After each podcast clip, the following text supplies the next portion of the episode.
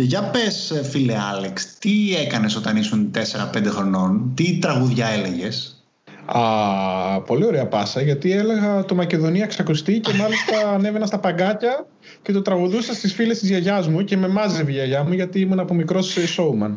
Και, και έλεγε φαντάζομαι θα μας πετάξουν με τις πέτρες θα μας πάρουν Έλα βρε, βρε γελί, θα πετάξουν ένα πεντάχρονο παιδάκι που τραγουδάει πολύ, πολύ καλή φωνά έχω να δηλώσω το Μακεδονία ξακουστεί. Το, γιατί Αλέξανδρος, το Αλεξάνδρου η χώρα, άκουσα εγώ το όνομά μου, χαιρόμουν, λέω αυτό θα λέω, ούτε ήξερα ότι είναι εθνικιστικό. ότι 25 years later ο, θα πολεμούσα. 25 years later λοιπόν, φιλαράκι, δεν ξέρω τι έκανες εσύ στα πέντε και αν όντως ε, τραγουδούσες μα και δεν έχει ακουστεί, αλλά ε, η Σεμέλη Παπαβασιλείου που έχουμε σήμερα την τιμή και τη χαρά να έχουμε συνέντευξη τραγουδούσε πάνω σε καρέκλες σε ρεμπετάδικα τα ματόκλαδά σου λάμπουνε και δεν ξέρω και εγώ τι άλλο ρεμπέτικα. Έπαθα πλάκα. Ναι. Και δεν φτάνανε τα πόδια της να κουπίσουν το πάτωμα, ε, είπε χαρακτηριστικά. Ε, ένα από τα πιο hot ε, ονόματα, εντάξει δεν ξέρω αν το hot είναι ταιριαστό, αλλά ένα από τα πιο ε, ψαγμένα και up and coming άτομα της λαϊκής και ρεμπέτικης σκηνής στην Ελλάδα που δυστυχώς δεν έχει και τόσο μεγάλο ε, αντίκτυπο στην νεολαία και αυτό ήταν ένα από τα πράγματα που συζητήσαμε. Παρ' όλα αυτά η συνέντευξη που κάναμε σήμερα ήταν εξαιρετική. Ε, πώς φάνηκε εσένα η Σεμέλη, Άλεξ; Ε, θεά, εντάξει, προφανώς ε, αυτό που φάνηκε πόσο καλά ξέρει το είδος της, δηλαδή ε, μας είπε και πολλά ονόματα που ακούει και πολύ πόσο ιδεολογικά είναι συνδεδεμένη και με τα ονόματα και μουσικά. Μεγάλωσε σε μια οικογένεια στην οποία άκουγε από μικρή και ρεμπέτικα, άκουγε πολύ ράπ όταν ήταν μικρή, οπότε εντάξει, τα μουσικά της, ε, ε, οι μουσικές της γνώσεις στα 26 νομίζω είναι όσο κάποιου που είναι 50 χρονών και έχει ξεκινήσει να ασχολείται ας πούμε από τα 18 ξέρω είναι πραγματικά μας, ε, εντάξει, είναι, εγώ εντυπωσιάστηκα πάρα πολύ και από τις γνώσεις της αλλά και εντάξει ότι είναι τυπάρα και γενικά ήταν πολύ ωραία, πολύ ενδιαφέρουσα και ξέρεις χαίρομαι γιατί έχω, έχουμε κάνει αυτό το podcast και είναι αυτό, κάνω ένα podcast για να ακούω αυτά που θα ήθελα να ακούω και όντως, ναι. δηλαδή μιλά, μιλάω με τη Σεμέλη και αυτά που μας είπε ήταν τόσο ωραία και το μήνυμα στο τέλος που ήθελε να περάσει για το support στην κοινωνία, για τα είδωλά της που δεν θα αποκαλύψω. Ε, θα τα ακούσετε στο τέλος του επεισοδίου. Και γενικά έχει αρκετά, μαζί μας μέχρι το τέλος. Έχει αρκετά easter eggs μέσα το επεισόδιο, τα οποία δεν θα, δεν θα σποιλάρουμε, να, ακούσετε, να, να μπείτε να τα ακούσετε, όπου εν μέσω πλήρη σαφώς ε, κλείσαμε την επόμενη μας συνέντευξη με, με ένα πολύ διάσημο άτομο που επίσης υπάρχει μέσα στη συνέντευξη.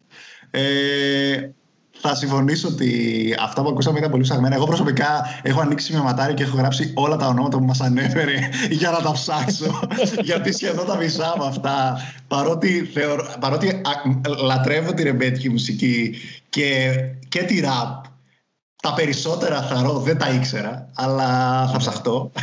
και ζητώ τα ταπεινά συγγνώμη, 30 χρονών και δεν ξέρω ούτε αυτά που ήξερα αυτή στα 4 για τη μουσική και τα ρεμπέτικα. Ε, Επίσης κάτι ναι. που άρεσε ε, και δεν το ναι. περίμενα, δεν το ήξερα. Ε, ξέρεις ότι Λύκειο και Γυμνάσιο πήγα στο μουσικό Λύκειο ε, Θεσσαλονίκης εγώ και η Σεμέλη έκανε, είχε το αντίστοιχο δρομολόγιο τι κρίμα που εγώ είχα έναν πολύ σοβαρό τραυματισμό και δεν μπόρεσα να ακολουθήσω. Αστειεύομαι. Το τραυματισμό στο κεφάλι εννοείς το δικό σου. Ε, μένα μου άρεσε πάρα πολύ που ήταν ε, παλιά πατροπαράδοτα πασοκική συνέντευξη γιατί ήταν με τηλέφωνο και ήταν, ε, την πήραμε τηλέφωνο στο κινητό της παιδιά οπότε εντάξει κάποια τεχνικά προβλήματα ίσως τον ήχο θα έχουμε αλλά υπερνικούν όλα αυτά τα οποία μας είπε ήταν τόσο ενδιαφέροντα και ωραία που εντάξει κάποια τεχνικά προβλήματα θα υπάρχουν ε, πάντα σε όλες ε, τις ε, συνεντεύξεις που παίρνουμε τηλέφωνο τον κόσμο αλλά δεν πειράζει είναι μέρος του podcast και αυτά ε, αλλά αυτό που ενδιαφέρει τον κόσμο είναι η πραγματική συνέντευξη. Οπότε, άμα δεν έχεις να πεις κάτι άλλο, Αντώνη, πάμε να την ακούσουμε. Φύγαμε.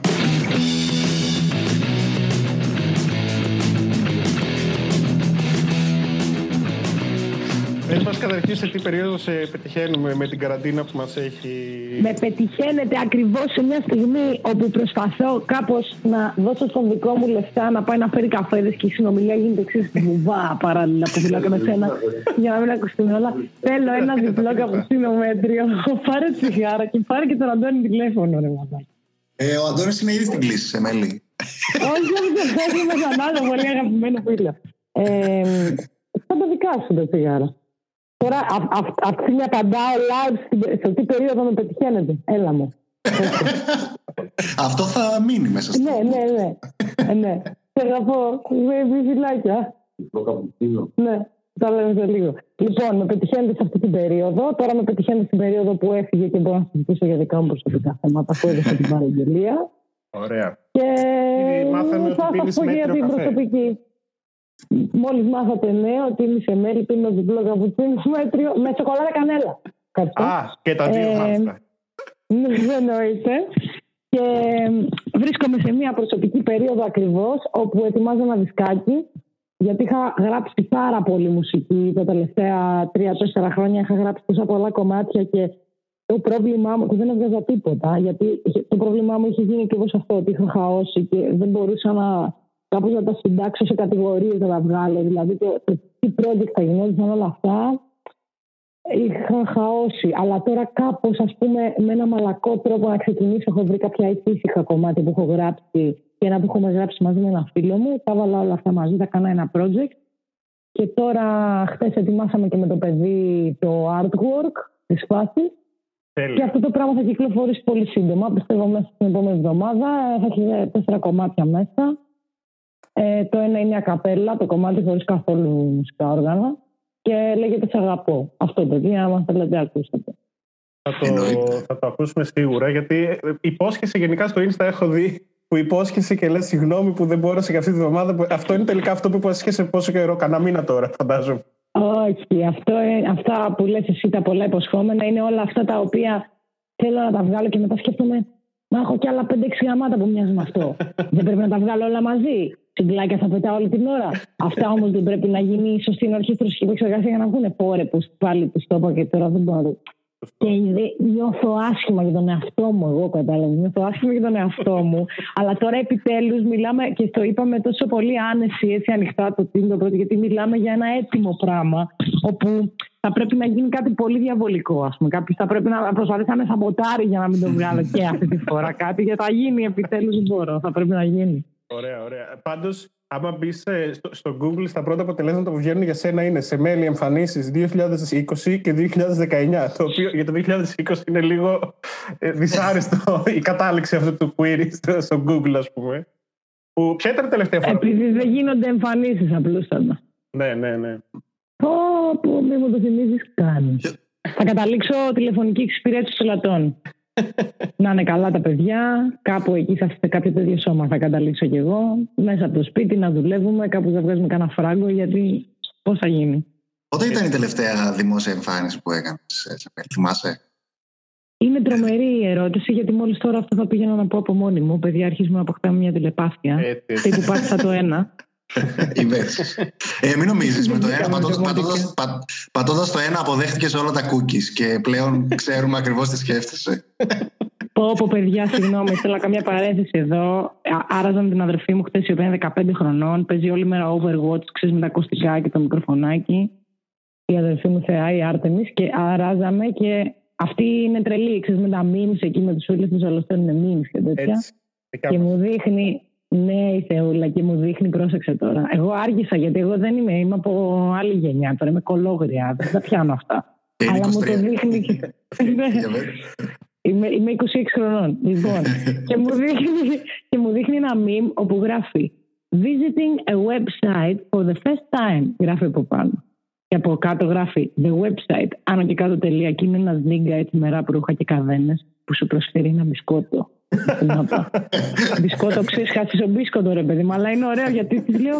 Και τι εννοεί ότι έχει κάποιο special treat το site, της λέω και καλά τα πέσω. Σε μέλι cookies μου λέει.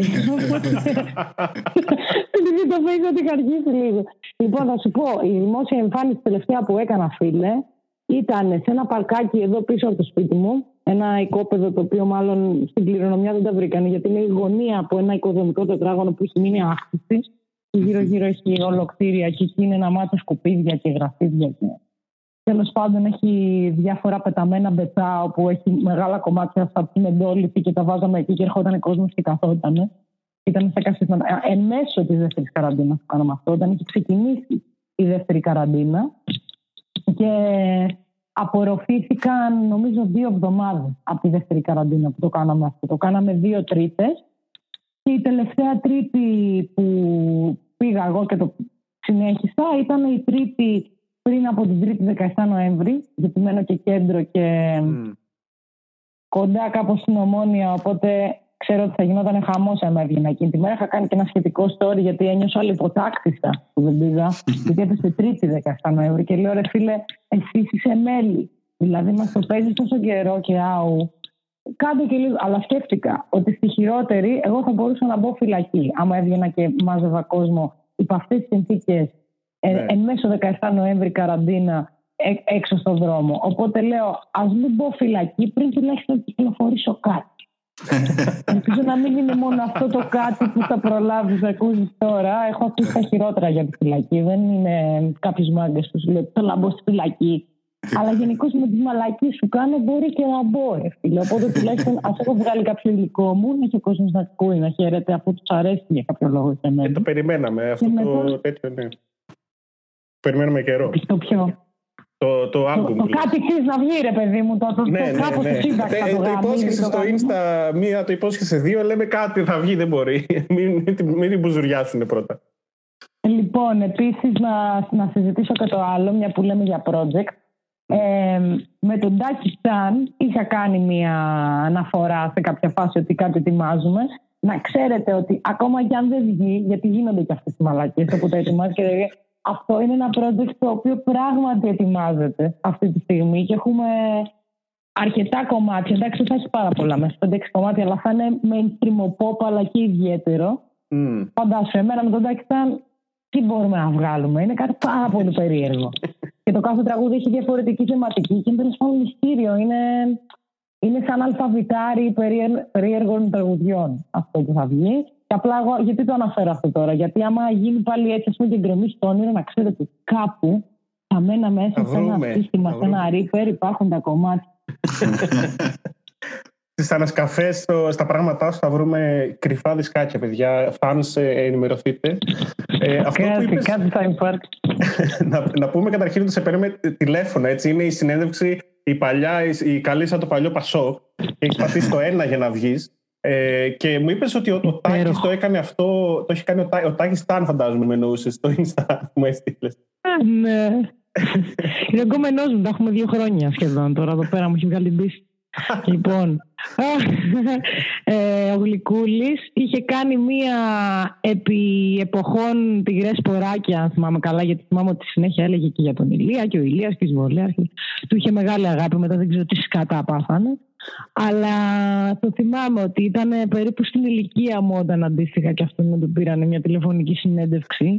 και έτσι η αλητία που έχει αρχικά το sound quality μιας τηλεφωνικής συνέντευξης με είχε τραβήξει και τους τις είχαν στείλει και το ακούγαμε και πέρα και του λέω: Πω, τι ωραία καλτήλα είναι αυτή, τηλεφωνική συνέντευξη. Θέλω κι εγώ. Όταν και μετά βγει, από λίγο καιρό. Θα κυκλοφορήσουμε σε βινίλιο τη συνέντευξη έτσι για να γουστάρουν οι φans. Όχι, εντάξει, μην χρειάζεται. Λοιπόν, να σου πες μας λίγο έτσι. Για, από μικρή, καταρχήν ο μπαμπάς σου είναι ο Γιάννης Παπαβασιλείου, γνωστός ε, ως και ως Βλάχος. Ε, και με, βλάχος, ναι. με την αδερφή σου, φαντάζομαι από μικρή είστε μέσα στα ρεμπέτικα, έτσι, στη μουσική, γενικά την, τη λαϊκή, τα ρεμπέτικα κλπ. Όχι, όχι, την αδερφή μου μην την ανακατεύεις γιατί είναι άλλη φάση. Είναι, τώρα η αδερφή μου είναι σχεδόν 11 χρόνια πιο μικρή από μένα. Ε.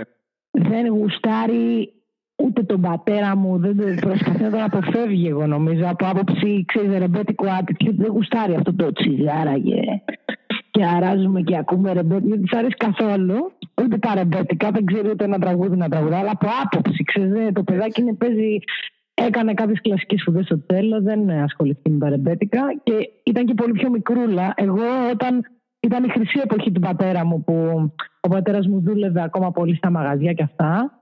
Ήτανε, και επίσης είχαμε πάει ένα διάστημα, από εκεί νομίζω ξεκίνησε το τελείριο. Είχαμε πάει, ε, αν θυμάμαι καλά, συνολικά πρέπει να ήταν για 1,5 χρόνο, να ζήσουμε στην Ικαρία και σε εποχές που έπεσε χειμώνας, γιατί ο πατέρας μου ήταν ε, σε ένα μαγαζί όπου ήταν το μοναδικό για εποχές, τώρα μιλάμε πριν το 2000, δεκαετία 90. Ε, ήταν το μοναδικό μαγαζί που τότε έβαζε μουσική χειμώνα σε όλη την Ικαρία, γιατί στην Ικαρία έχουν τα πανηγύρια κάθε χρόνο το ναι, ναι. καλοκαίρι και αυτά.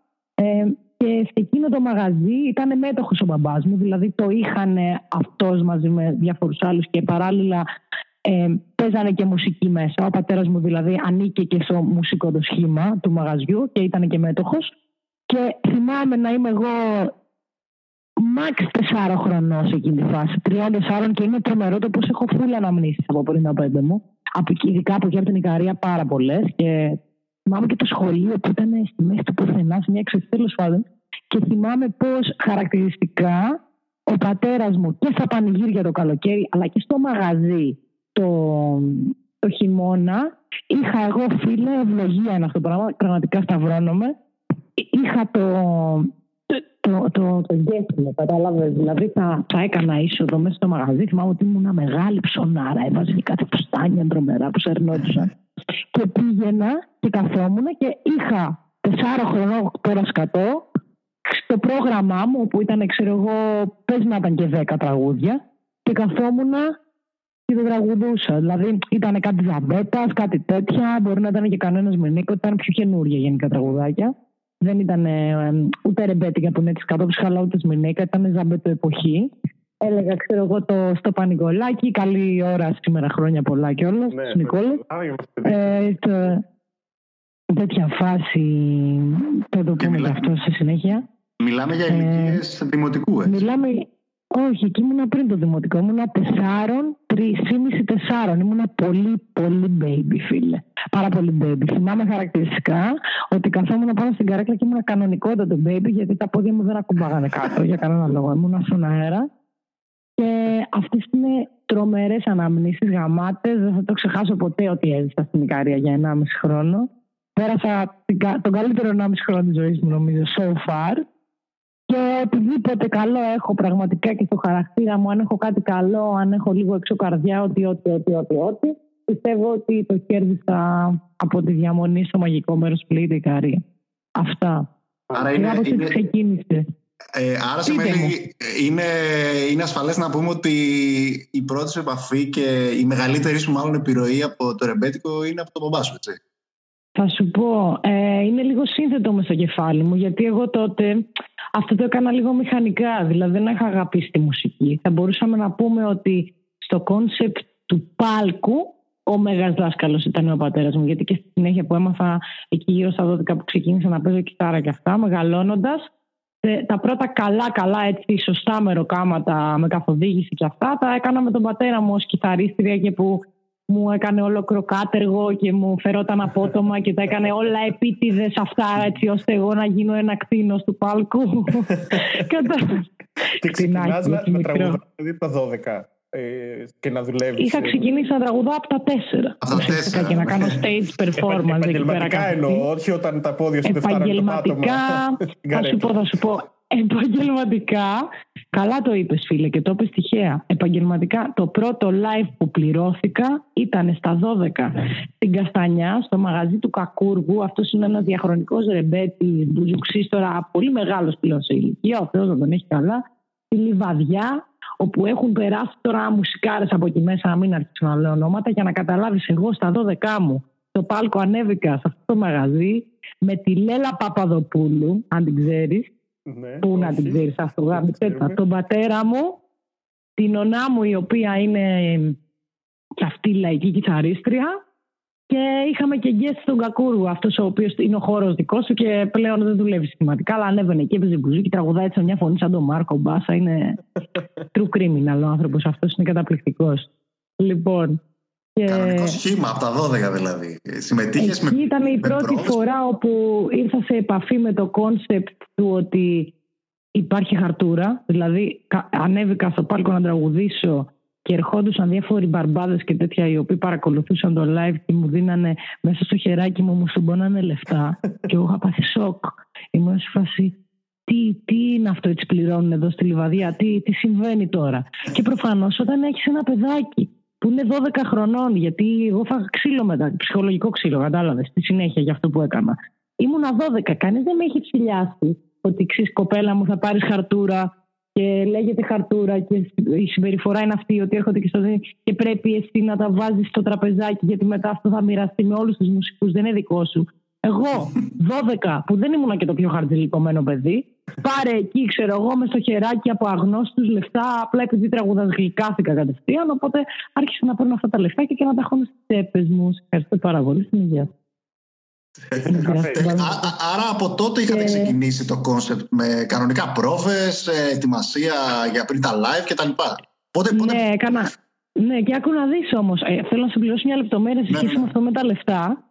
Ότι ήταν μία από τις φορές που μυήθηκα λίγο στο, στο ρεαλισμό του πράγματος εκεί πέρα. Γιατί πήρα όλα τα λεφτά, τα καβάντωσα και μετά, μόλις κάναμε διάλειμμα και κατεβήκαμε από το πάλκο, με πιάνει η νονά μου πιο εκεί, η οποία έχει και μαύρη ζώνη στο καράτε κάνει. Είναι πολύ σκληρή τύψα γενικά. Και με πιάνει και μου κάνει. Εκεί εγώ στη γωνία που δεν μας έβλεπε κανείς, λέει Τι μαλακίες είναι αυτό το μαλακισμένο. Θυμάμαι σαν τώρα, αντυχεί με στο κεφάλι μου. Και εγώ ξέρω την κοιτάω σαν εξωγή. Μα τι έκανα. Μου λέει Αυτά τα λεφτά που σου δίνει οι μπαρμπάδες λέγονται χαρτούρα. Πρέπει να το αφήνεις πάνω στο τραπέζι να βγατίζει.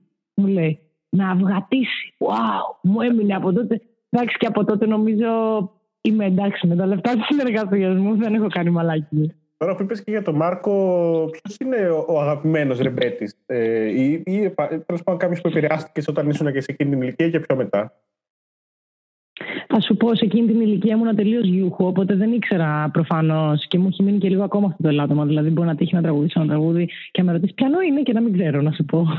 είμαι, λίγο, είναι λίγο μαλακή αυτό, προσπαθώ πάρα πολύ να το διορθώσω. Αλλά γενικώς πήγαινα με τα τραγούδια και κυρίως πήγαινα και με τις τραγουδίστρες. Δηλαδή, φαντάζομαι ότι και λογικό μου φαίνεται κιόλας ότι πιο νωρίς ανακάλυψα ότι αποκρυπτογράφησα τη φωνή της Τάδε. Ότι ήξερα ότι αυτή είναι η Τάδε. Ήξερα, ας πούμε, ότι αυτή είναι η Ρίτσα. Θυμάμαι ότι η Ρίτα μου άρεσε πιο πολύ από τη Ρόζα και την είχα χαρακτηριστικά κρατήσει στο κεφάλι μου. Στη συνέχεια, μεγαλώνοντας, βέβαια, αυτό που μου άρεσε πάρα πολύ ο συνθέτη και που ακόμα έτσι τον έχω μες στην καρδιά μου και πιο πολύ από τους. Ε, όχι εσύ, ε, από τους υπόλοιπους ε, εδώ πέρα δίπλα, είναι ο Σκαρβέλη.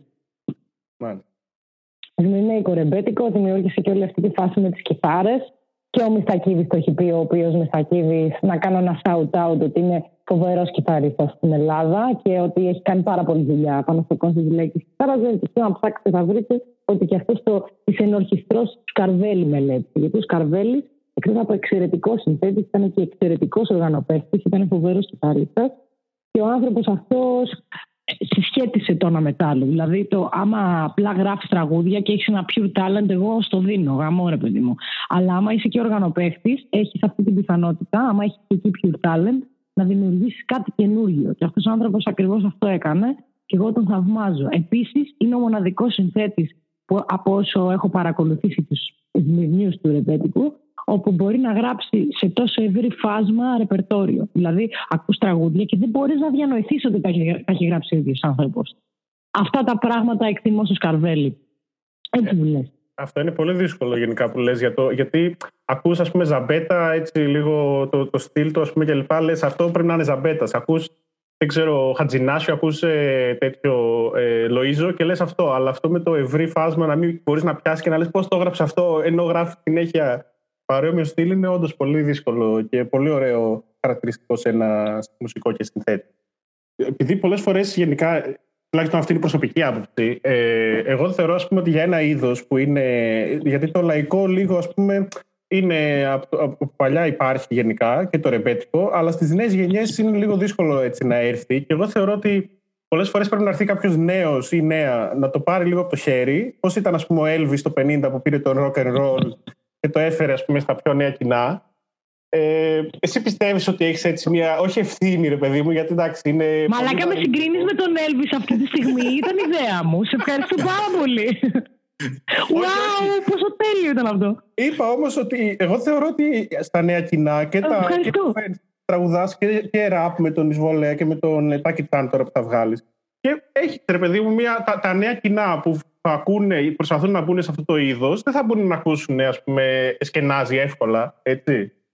Αλλά θα μπορούν να ακούσουν σε μέλη. Πιστεύετε. Κοίτα, αυτό η αλήθεια είναι ότι θα διαφωνήσω σε όλο αυτό το έργο που μου παρουσιάζει τώρα, γιατί δεν είναι έτσι στην πραγματικότητα και στο λέω επειδή το ξέρω. Γιατί βλέπω κόσμο που, που κατά καιρούς. Ε, οκ, θα μου πεις, όντως είναι αυτοί που ακούν και εμένα. Δηλαδή, μυούνται και μέσα από μένα που έκανα κάποιο deliver μέσα από το πιο παλιό το έφερα σε ένα πιο καινούριο δικό μου στυλ και κάπως μπορούν να προσαρμοστούν. Αλλά η αλήθεια είναι ότι εγώ βλέπω μια πάρα πολύ μεγάλη έτσι έναν όχλο από πιο πιτσιρίκια και πολύ μικρότερους και από μένα. Δηλαδή και κάτω από 20 χρονών βλέπεις πιτσιρίκια και δεν είναι μόνο αυτοί που ήταν μέσα στα μουσικά, οι οποίοι τώρα ας πούμε, με θυμούνται διάφοροι από το σχολείο μου, οι οποίοι προφανώς ήταν και πιο μοιημένοι, γιατί εγώ πήγαινα στο μουσικό του αλήμου. Όποιος mm. περνάει από μουσικό προφανώς είναι πιο μοιημένος, αλλά και τελείως άσχετα με μουσική, φάση μουσικό σχολείο, πιτσιρίκια, όπου απλά ενδιαφέρονται για τη μουσική. Βλέπω ότι υπάρχει μια έως και λαγνία, μπορώ να το πω, για τις παλιές ηχογραφήσεις και ότι υπάρχει ένα μεγάλο, μια μεγάλη ομάδα ατόμων που ασχολούνται πάρα πολύ με αυτό και μάλιστα τους φαίνεται και cool έτσι να χρησιμοποιήσω κι εγώ μια εικόνα της νεολαίας. ότι κάπως ναι, ότι κάπως το, η original και μάλιστα έχω ακούσει και χαρακτηρισμό από συνάδελφο τέλος πάντων, ο οποίος δεν ξέρω αν είναι ευρύς χαρακτηρισμός ή αν το σκέφτηκε εκείνη την ώρα, αλλά μου άρεσε πάρα πολύ. Αυτοί οι οποίοι είναι πιτσιρίκια και έχουν αιμονή με τις παλιές ηχογραφήσεις και με τον τρόπο που είχαν οι παλιοί και όλο αυτό το δογματικό πράγμα. Το ότι είναι και μια σχολή όπου σου λέει θα τα παίζουμε και ακριβώς όπως τα παίζει ο Μάρκος στην πρώτη εκτέλεση. άμα εκεί έχει ένα, άμα πιτσάρει ο δίσκος για μια στιγμή ή άμα ο Μάρκος έχει κάνει ένα λάθος, το παίζουν ακριβώς ίδιο. Είναι συγκλονιστικό. και αυτούς τους αποκάλεσε αυτός ο συνάδελφος νεκρόφιλους είναι αυτοί οι οποίοι ασχολούνται με τις πεθαμένα τζίρι και δικογραφίε. Εγώ προς Θεού δεν θα τα χαρακτήριζα έτσι τα παιδιά μου. Φαίνεται τρομερό σχολείο να κάθεσαι καταρχάς ό,τι και αν είναι αυτό, ρε φίλε. Και λευκός θόρυβος να είναι. Το ότι θα κάτσεις εσύ και θα ψηρίσεις ακριβώς το τι κάνει ο άλλος, αυτό είναι τρομερή άσκηση για το μυαλό. Ό,τι και αν έχεις απέναντί σου. Έχεις μια μαθηματική εξίσωση πολύ δύσκολη, ένα αναμανέ που κάνει φαντάζομαι ότι εγώ ένα νουσάκα μανέ, παιδιά, δεν θέλω να πω όνομα για να μην ρεζιλευτώ στους συνάδελφους που με ακούνε, αλλά έναν αμανέ του Παπασιδέρη προσπαθώ να το βγάλω. Μπορεί και μια δεκαετία και δεν τα καταφέρνω, φίλε. Ότι είναι αυτό το, είναι αυτό το ίδιο. Μα ναι, του Παπασιδέρη, ας μπουν στη διαδικασία να τους ακούσουν όλους. Δεν έχω καταφέρει ακόμα να το βγάλω με όλη του τη λεπτομέρεια. Σε καμία περίπτωση. Δηλαδή, τώρα τα βιώματα που είχαν αυτοί, εμείς δεν μπορούμε να τα αγγίξουμε. Μπορούμε να γίνουμε πάρα πολύ καλή τεχνικά, αλλά τα βιώματα τους δεν τα αγγίζουμε. Εννοείς μουσικά. Και σίγουρα. Ή, ή, ή τεχνικά, τεχνικά. Να, να κάνω ναι. ακριβώς αυτό το ίδιο δόξα τω Θεώ και πάλι σταυρώνομαι. Πιστεύω ότι τουλάχιστον μουσικά και έτσι συναισθηματικά αυτό που μου λένε, γιατί ε, εγώ τη φωνή μου μην νομίζω ότι δεν, δεν την ακούω. Κάνω καταχρήσεις, δε φίλε, κάνω και κάτι χρήση και στο μαγαζιά και σε όλη αυτή τη φάση με την κάπνα και αυτά τόσα χρόνια. Μην νομίζεις. Εμένα η φωνή μου την ακούω από παλιές ηχογραφίε ότι είναι χειρότερη από ό,τι ήταν παλιά. Είναι πολύ χειρότερη. Και είμαι μόνο 26 και είναι χειρότερη. Παρ' όλα αυτά, υπάρχουν άνθρωποι που μου λένε και τι ωραία που τραγουδάς και έχεις αυτό το κάτι και έχεις αυτό το κάτι. Εγώ αυτό το κάτι που έχω ξέρω πολύ καλά τι είναι που αρέσει στους άλλους και είναι ακριβώς το ότι εγώ συναναστράφηκα με κάποια από τα άτομα που ήταν ε, και, και σύμπραξα τέλος πάντων για μουσικά και αυτά, με κάποια από τα άτομα που ήταν άνθρωποι που είχαν επαφές με τον Μάρκο και ήταν μεγάλοι άνθρωποι και ήταν στη φάση, κατάλαβες δηλαδή, αυτοί που συνδέονται με τους funders, με αυτοί οι οποίοι ήταν οι πρώτοι πρώτοι ας πούμε, και είχαν το βασικό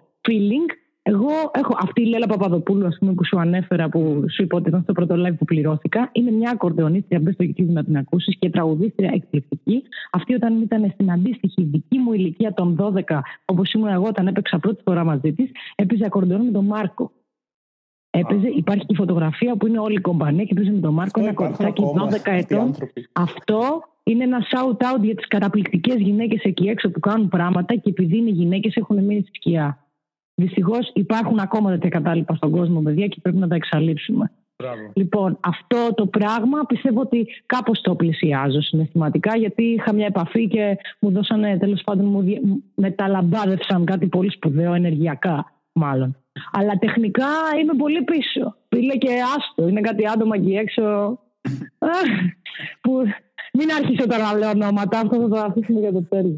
Ναι, όντως, γιατί θα μας το πεις και αυτό, θα το ρωτήσουμε και αυτό. Όπως και την αγαπημένη σου ναι. ε, ε, Ρεμπέ, τη λαϊκή τραγουδίστρια, ή τέλος πάντων η, αγαπημένη που έχεις και η μεγαλύτερη επιρροή που έχεις σε ρεμπέτικο στο γυναικείο φίλο, ποια ας πούμε μπορείς να χαρακτηρίσεις; Εννοείς από, από εν ζωή τραγουδίστρια, από παλιές φαντάζομαι εννοείς. Whatever, ναι.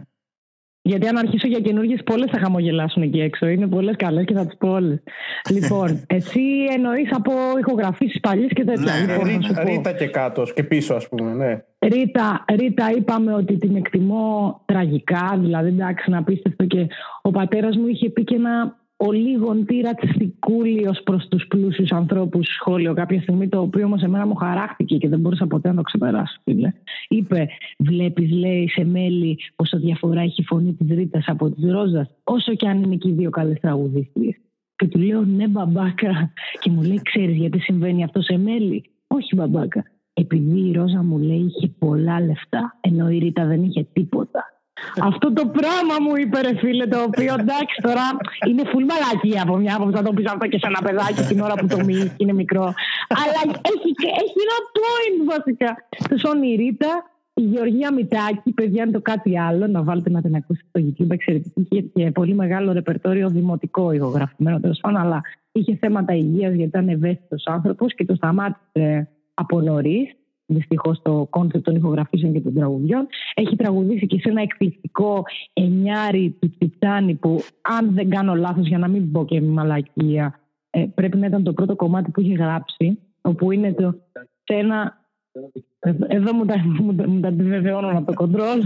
σε ένα ντεκέ καρόσανε, όπου είναι το μοναδικό, εγώ προσωπικά τουλάχιστον που έχω ακούσει σε παλιά, έχω γράψει εννιάρι ζεμπέτικο, το οποίο έχει μέσα αμανέ και γκρουβάρι πάνω στο, στο εννιάρι αμανές της Γεωργίας Μητάκη. Είναι ένα εκπληκτικό πράγμα, παιδιά. Βάλτε να το ακούσετε. Σε ένα μπική καρόσανε λέγεται. Μου αρέσει πολύ η Γεωργία Μητάκη. Ε, από λίγο νεότερη εποχή φυσικά εκτιμώ τραγικά τη, τη Μαρή Κανίνου με την οποία και θεωρώ ότι ήταν η, η Μέρλιν Μονρό του ρεμπέτικου τραγουδιού. Έτσι, θέλω να τη χαρακτηρίζω.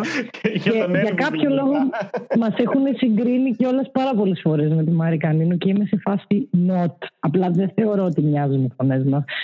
Σε κανένα, δεν το λέω αρνητικά, απλά σε, σε καμία περίπτωση δεν μου θυμίζει όντως τη χρειά της, κατάλαβες. Αλλά για κάποιους λόγους με έχουν και τους ευχαριστώ πάρα πολύ όσοι μου έχουν κάνει αυτή την παρατήρηση. Μαρή Κανίνου, ε, Στέλλα Χασκίλ φυσικά μου αρέσει πάρα πολύ γιατί έχει κάτι το πολύ ιδιαίτερο αν και δεν είναι τραγουδίστρια που δεν έχω, έχω παρακολουθήσει πάρα πολύ παρόλο αυτό την εκτιμώ τρομερά. Και μετά γενικώ τώρα θέλω να σου ανοίξω ένα κεφάλαιο με δημοτικά και τέτοια όπου μου αρέσουν πάρα πολλές δημοτικές τραγουδίστρες. Εγώ έχω τρομερή μονή με τα δημοτικά, παρόλο που δεν έχω βγει ποτέ ως δημοτική Γιατί mm. μου φαίνεται λίγο, ξέρεις, το σέβομαι και είναι λίγο άλλο είδος και είναι λίγο χαόδης και πολύ πιο ναι. τεχνικό και δύσκολο και δεν το έχω πλησιάσει, αλλά γενικώ είναι και πολλέ δημοτικίνε που εκτιμώ, δημοτικέ τραγουδίστρε.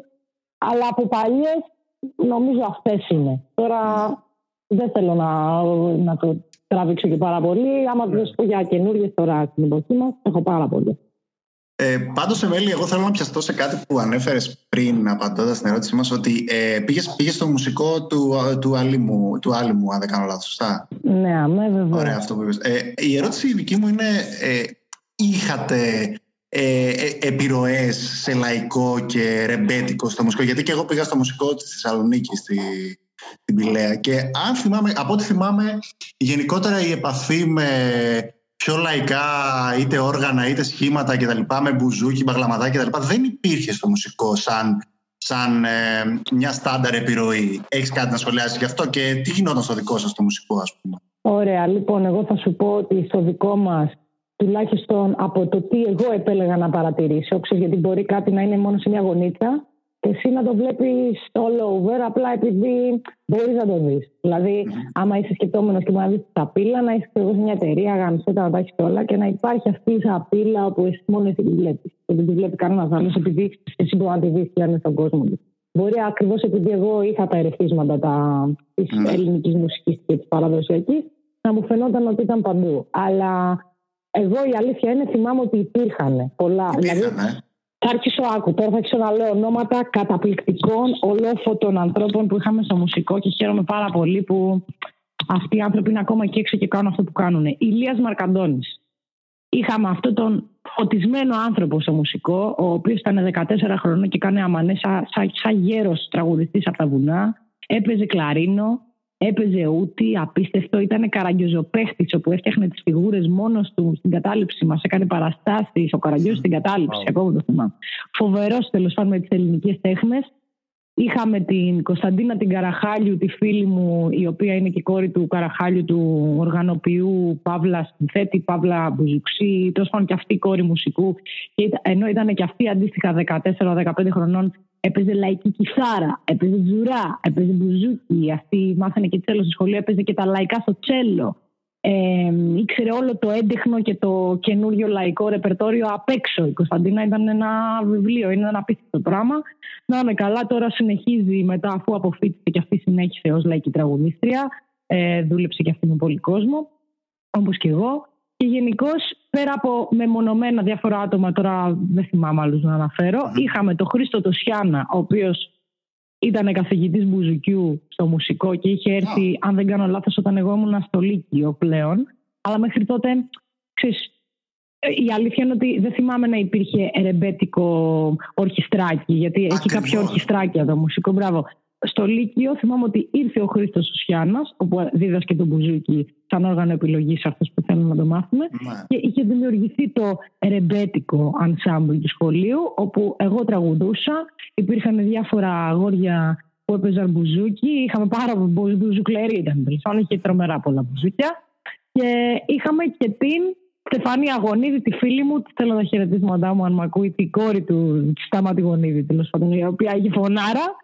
Και ήμασταν εμείς οι δύο και τραγουδούσαμε εκεί τα, τα γνωστά τα hit, το, την καρσόνα, το, αυτά τα πυρεώτικα τέλος πάντων πάμε στις βουτιέ και τέτοια.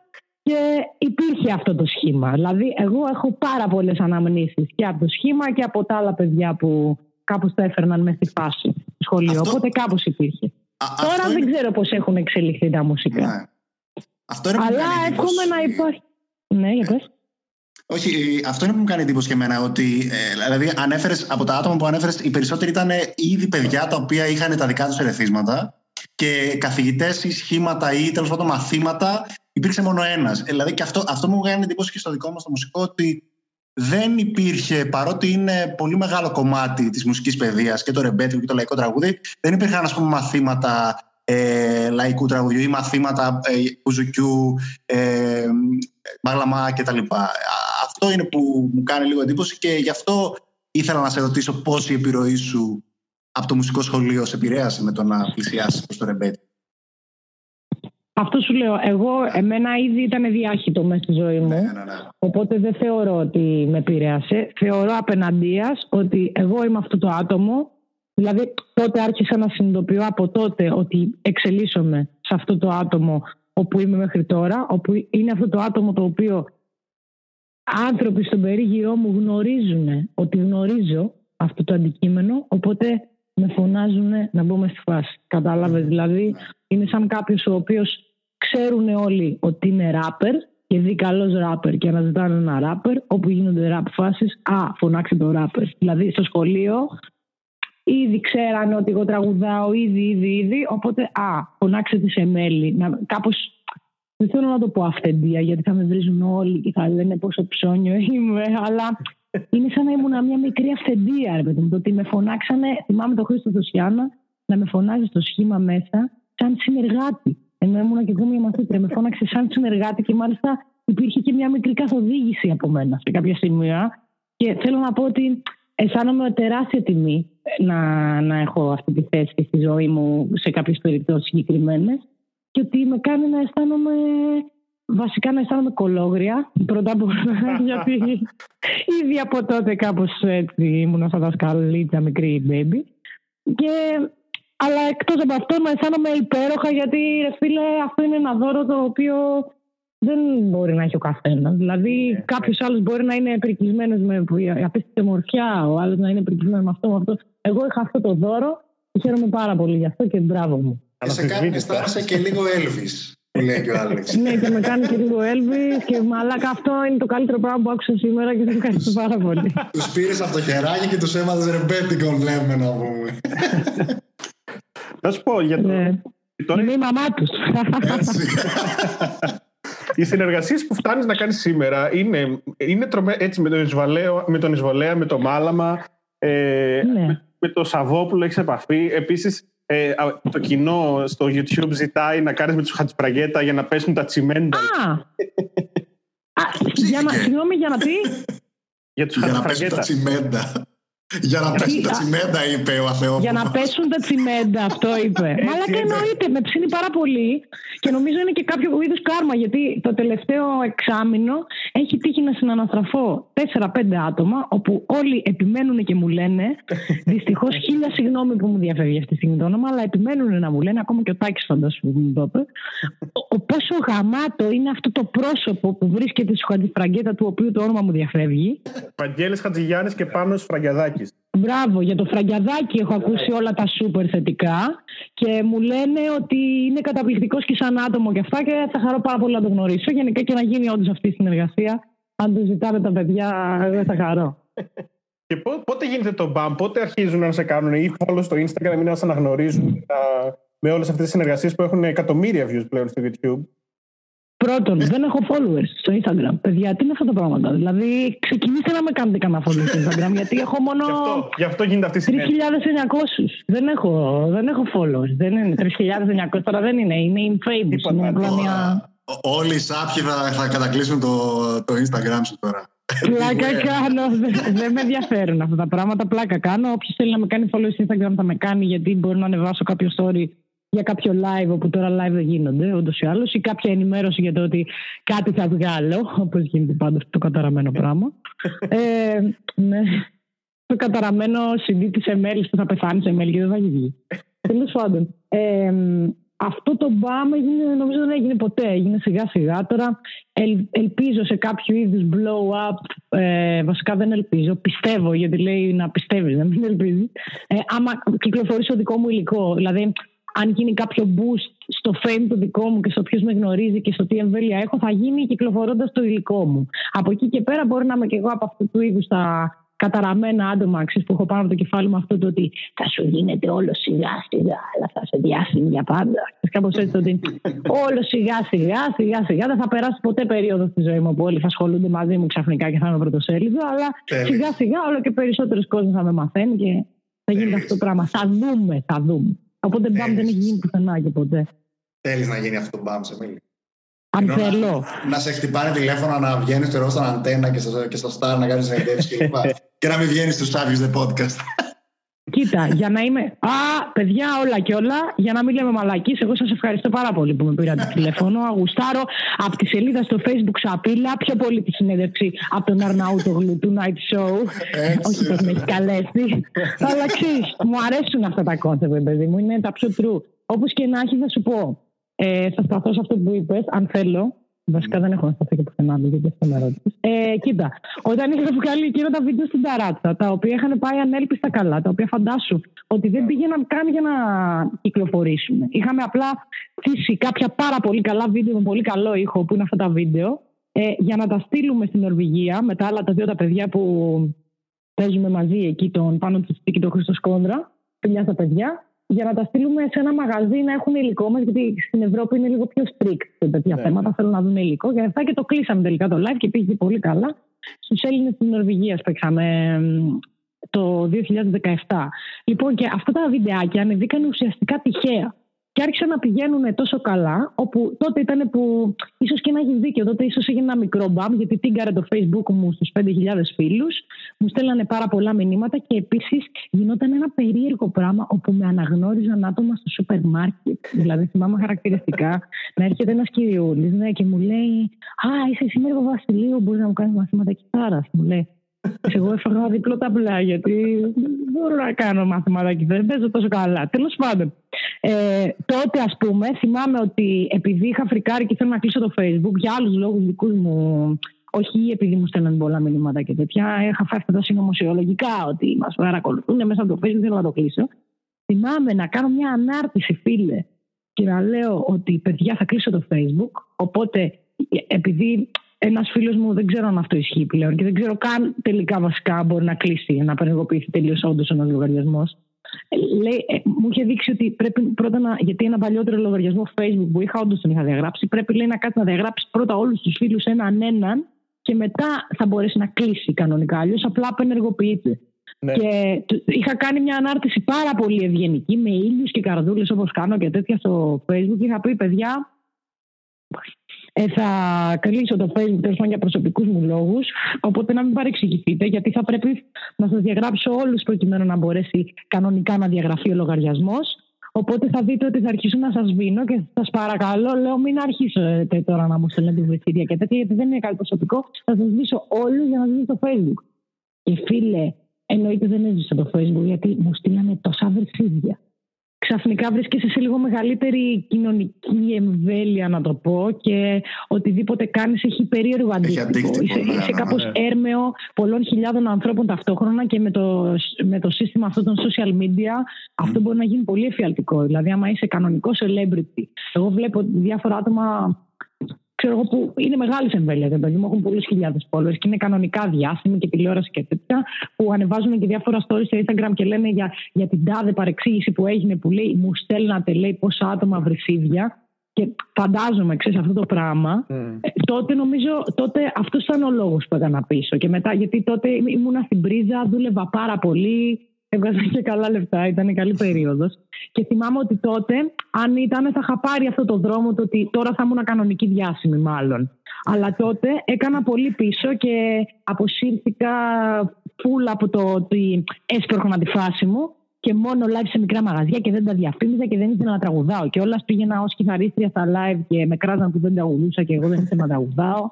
Τέλο πάντων, έκανα πίσω γιατί με φρίκαρε η ιδέα του ότι δεν θα μπορώ να διαχειριστώ τα διάφορα άτομα που πληγώνονται από κάτι που κάνω χωρίς να τους έχω κάνει ουσιαστικά κάτι και με βρίζουν έξι και όλο αυτό. Λέω, μαλάκα σε μέλη είσαι υποβουτιάρα. Δεν το έχει, θα, θα, θα τρελαθείς κι άλλο. Είσαι μισότρελη, θα τρελαθείς κι άλλο, δεν, δεν μπορείς να το διαχειριστείς. Οπότε έκανα πίσω και τώρα που είμαι πιο συνειδητοποιημένη, νομίζω ότι δεν με φοβίζει κάτι τέτοιο. Και σαν ο κόσμος πραγματικά να το διαβάζει αυτό πάνω μου, σαν να το γράφει στο κούτελό μου το ότι δεν με νοιάζει, και δεν μου στέλνουν ρε φίλε Δηλαδή δεν έχω να κάνω με σάικο κόσμο. Είναι απίστευτος. Μου στέλνουν, λαμβάνω μόνο θεϊκά μηνύματα από θεϊκό κόσμο που μου λέει καλά πράγματα και με ανεβάζουν και παιδιά να είστε καλά που κάνει κόντρα σε όλο αυτό το πράγμα με την πραγματικότητα που είναι περίεργη. Σου είχε πει κανένας κάτι καλύτερο από το ότι είσαι ο νέος Έλβης όμως; Όχι βέβαια και σε ευχαριστώ πάρα πολύ. Αυτό νομίζω ήταν το top. θα μείνει αυτή η ερώτησή μου, θα μείνει.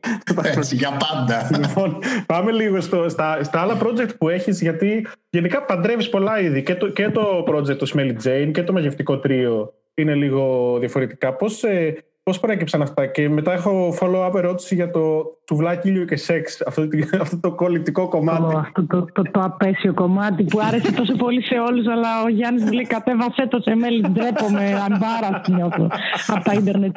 Λοιπόν, θα σου πω, εγώ γενικώς οι πρώτες ηχογραφήσεις που έκανα ποτέ σε στούντιο ήταν στα 11 μου χρόνια στην έκτη δημοτικού. Μου πήρα τον μπαμπά μου το χεράκι, γιατί ο μπαμπάς μου δεν έπαιρνε ποτέ καμία πρωτοβουλία. Δεν θα μην άρχισε τώρα. το πήρα και του λέω: Μπαμπά, θα με πας σε ένα στούντιο να γράψω δύο τρακ. Αυτό το πράγμα του είπα. Το ένα, παιδιά, το πρώτο τραγούδι που έχω γράψει από τότε στο στούντιο ήταν τραγούδι ραπ, το οποίο το είχα γράψει μόνη μου. Είχα, βρει, είχα βάλει τη δασκάλα από το σχολείο να μου, να μου βρει instrumental και μου είχε φέρει τη μουσική από το 007 Mission Impossible ταν, ταν, ταν, ταν, αυτό, μια εκτέλεση από αυτό. Και αυτό προ, ε, προοριζόταν για ένα φεστιβάλ όπου θα πηγαίναμε με το σχολείο να κάνουμε για το περιβάλλον και θα είχε συμμετοχές από διάφορα σχολεία να κάνουμε ένα πρώτο να παρουσιάσουμε και καλά για την καταστροφή του περιβάλλοντος. Και από το δικό μου το σχολείο διάλεξαν εμένα, επειδή είχα αυτή την έφεση στη μουσική. Και εγώ αποφάσισα να γράψω ένα ραπ τραγούδι και πήρα και δύο-τρία άλλα πιτσιρίκια που κάναν τα backing vocals. Ακούω τώρα έκτη δημοτική. Το είχα στο νου μου ότι το rap έχει backing vocals. Και τα έβαλα και στο στούντιο να μου κάνουν τα backing vocals. Αυτή η υπογράφηση υπάρχει τέλος πάντων. Είναι, είναι θεϊκή, είναι το κάτι άλλο. Και εκεί την μέρα ηχογράφησα τα δύο αγαπημένα μου είδη που ήταν ήδη από τότε το rap. Μου αρέσει πάρα πολύ rap μουσική. Και ηχογράφησα και ακαπέλα ένα κομμάτι της Beyoncé που είναι soul. Και μου αρέσει πάρα πολύ αυτό και το soul. Από μικρό παιδάκι δηλαδή αυτά τα είδη μου άρεσαν. Μπορεί το ρεμπέτικο να, να μπει και κάπου σαν φυσική απόλυξη στη ζωή μου, αλλά αυτά ήταν τα είδη που εγώ λάτρευα και κάπως σαν να με είχε αγκαλιάσει με ένα μαύρο ρετρό σύννεφο το ρεμπέτικο πάντα και δεν έκανα αυτά τα αγγλόφωνα που ήθελα. Ούτε ραπ δεν έβγαλα, ενώ άμα ήξερες πόσα ραπ έχω γράψει αν την δημοτικού, θα τρόμαζες. λοιπόν, ναι, ε, και αυτό το απωθημένο μου αποφάσισα να το βγάλω κάνοντας αυτό το project με τον Γιάννη, το οποίο αρχικά ξεκίνησε ένα concept ότι θα κάνουμε διασκευές αγγλόφωνων τραγουδιών. Τελικά κατέληξε να αράζουμε εκεί το καλοκαίρι, να τρώμε τα σουβλάκια μας και να γράφουμε κομμάτια για πλάκα, όπως το σουβλάκι γύρια και σεξ. Και καταλήξαμε με αυτόν τον τρόπο, ρε παιδί μου, κάπως να παίζουμε και κομμάτια με ελληνικό στίχο. Οπότε έγινε και αυτό λίγο bastardized το, το project. Αλλά να ξέρετε ότι, ε, όπως λέγαμε και πριν, ότι τα κομμάτια λέμε ότι θα βγουν και δεν βγαίνουν ενώ δεν έχουν υγογραφηθεί. Έχει υγογραφηθεί αυτή τη στιγμή το EP, ο δίσκος που θέλω να βγάλουμε με τον Γιάννη και είναι τέσσερα αγγλόφωνα κομμάτια. Τα δύο τα έχει γράψει ο Γιάννης και τα δύο τα έχω γράψει εγώ, λέγεται Human. Ναι. Οπότε αυτό με τον Γιάννη ήταν αυτό κάπως το άχτη που είχαμε τα αγγλόφωνα που κάπως και αυτό πήρε τελικά έναν άλλο δικό του χαρακτήρα και δεν πήγε προς το soul που το ήθελα εγώ γιατί και ο Γιάννης είναι πιο ροκάς, τώρα δεν του βγαίνει να παίζει αυτά τα πιο νέγρικα στην κιθάρα δεν του βγαίνει να τα παίζει. Ε, και το μαγευτικό τρίο ήταν όπως ακριβώς προέκυψαν και τα βιντεάκια ε, του, της ταράτσας προέκυψε και το μαγευτικό τρίο. Δηλαδή ε, εμένα ένα συχνό φαινόμενο της ζωής μου είναι ότι προκύπτουν project μέσα από δουλειές και δεν προκύπτουν project για την καλή μου την καρδιά. Ε, τι θέλω να πω, μας είχαν φωνάξει, εμένα με είχαν καλέσει να, να πάω να παρουσιάσω στο Art Base εκεί στο Βέλγιο, όπου έχουν φωνάξει πολλά ρεμπέτικα σχεδόν από Ελλάδα και τον Πάπο και τη Μαριόλα και όλους αυτούς. Ε, και εγώ επειδή είχα ήδη πάει τέλος πάντων με κάποιο line-up, επιθυμούσα να πάω και με κάποιο άλλο line-up. Οπότε διάλεξα τα σούπερ ταλαντούχα παιδιά από Θεσσαλονίκη, τον Βαγγέλη Κοχίλη και τον, και τον Αστέρη Βαρβέρη, που είναι καταπληκτικοί και οι δύο μουσικοί, κάτι το ασύλληπτο και είναι και αρκετά νέοι άνθρωποι, τα φιλιά μου, αν μ' ακούνε. Ε, και φτιάξαμε αυτό το κονσεπτάκι έτσι και με την αφισούλα αυτή του Κριτσούκη και όλο αυτό το πράγμα ε, για να το παρουσιάσουμε εκεί. Δηλαδή ήταν ο σκοπός που έκανε το project να προκύψει.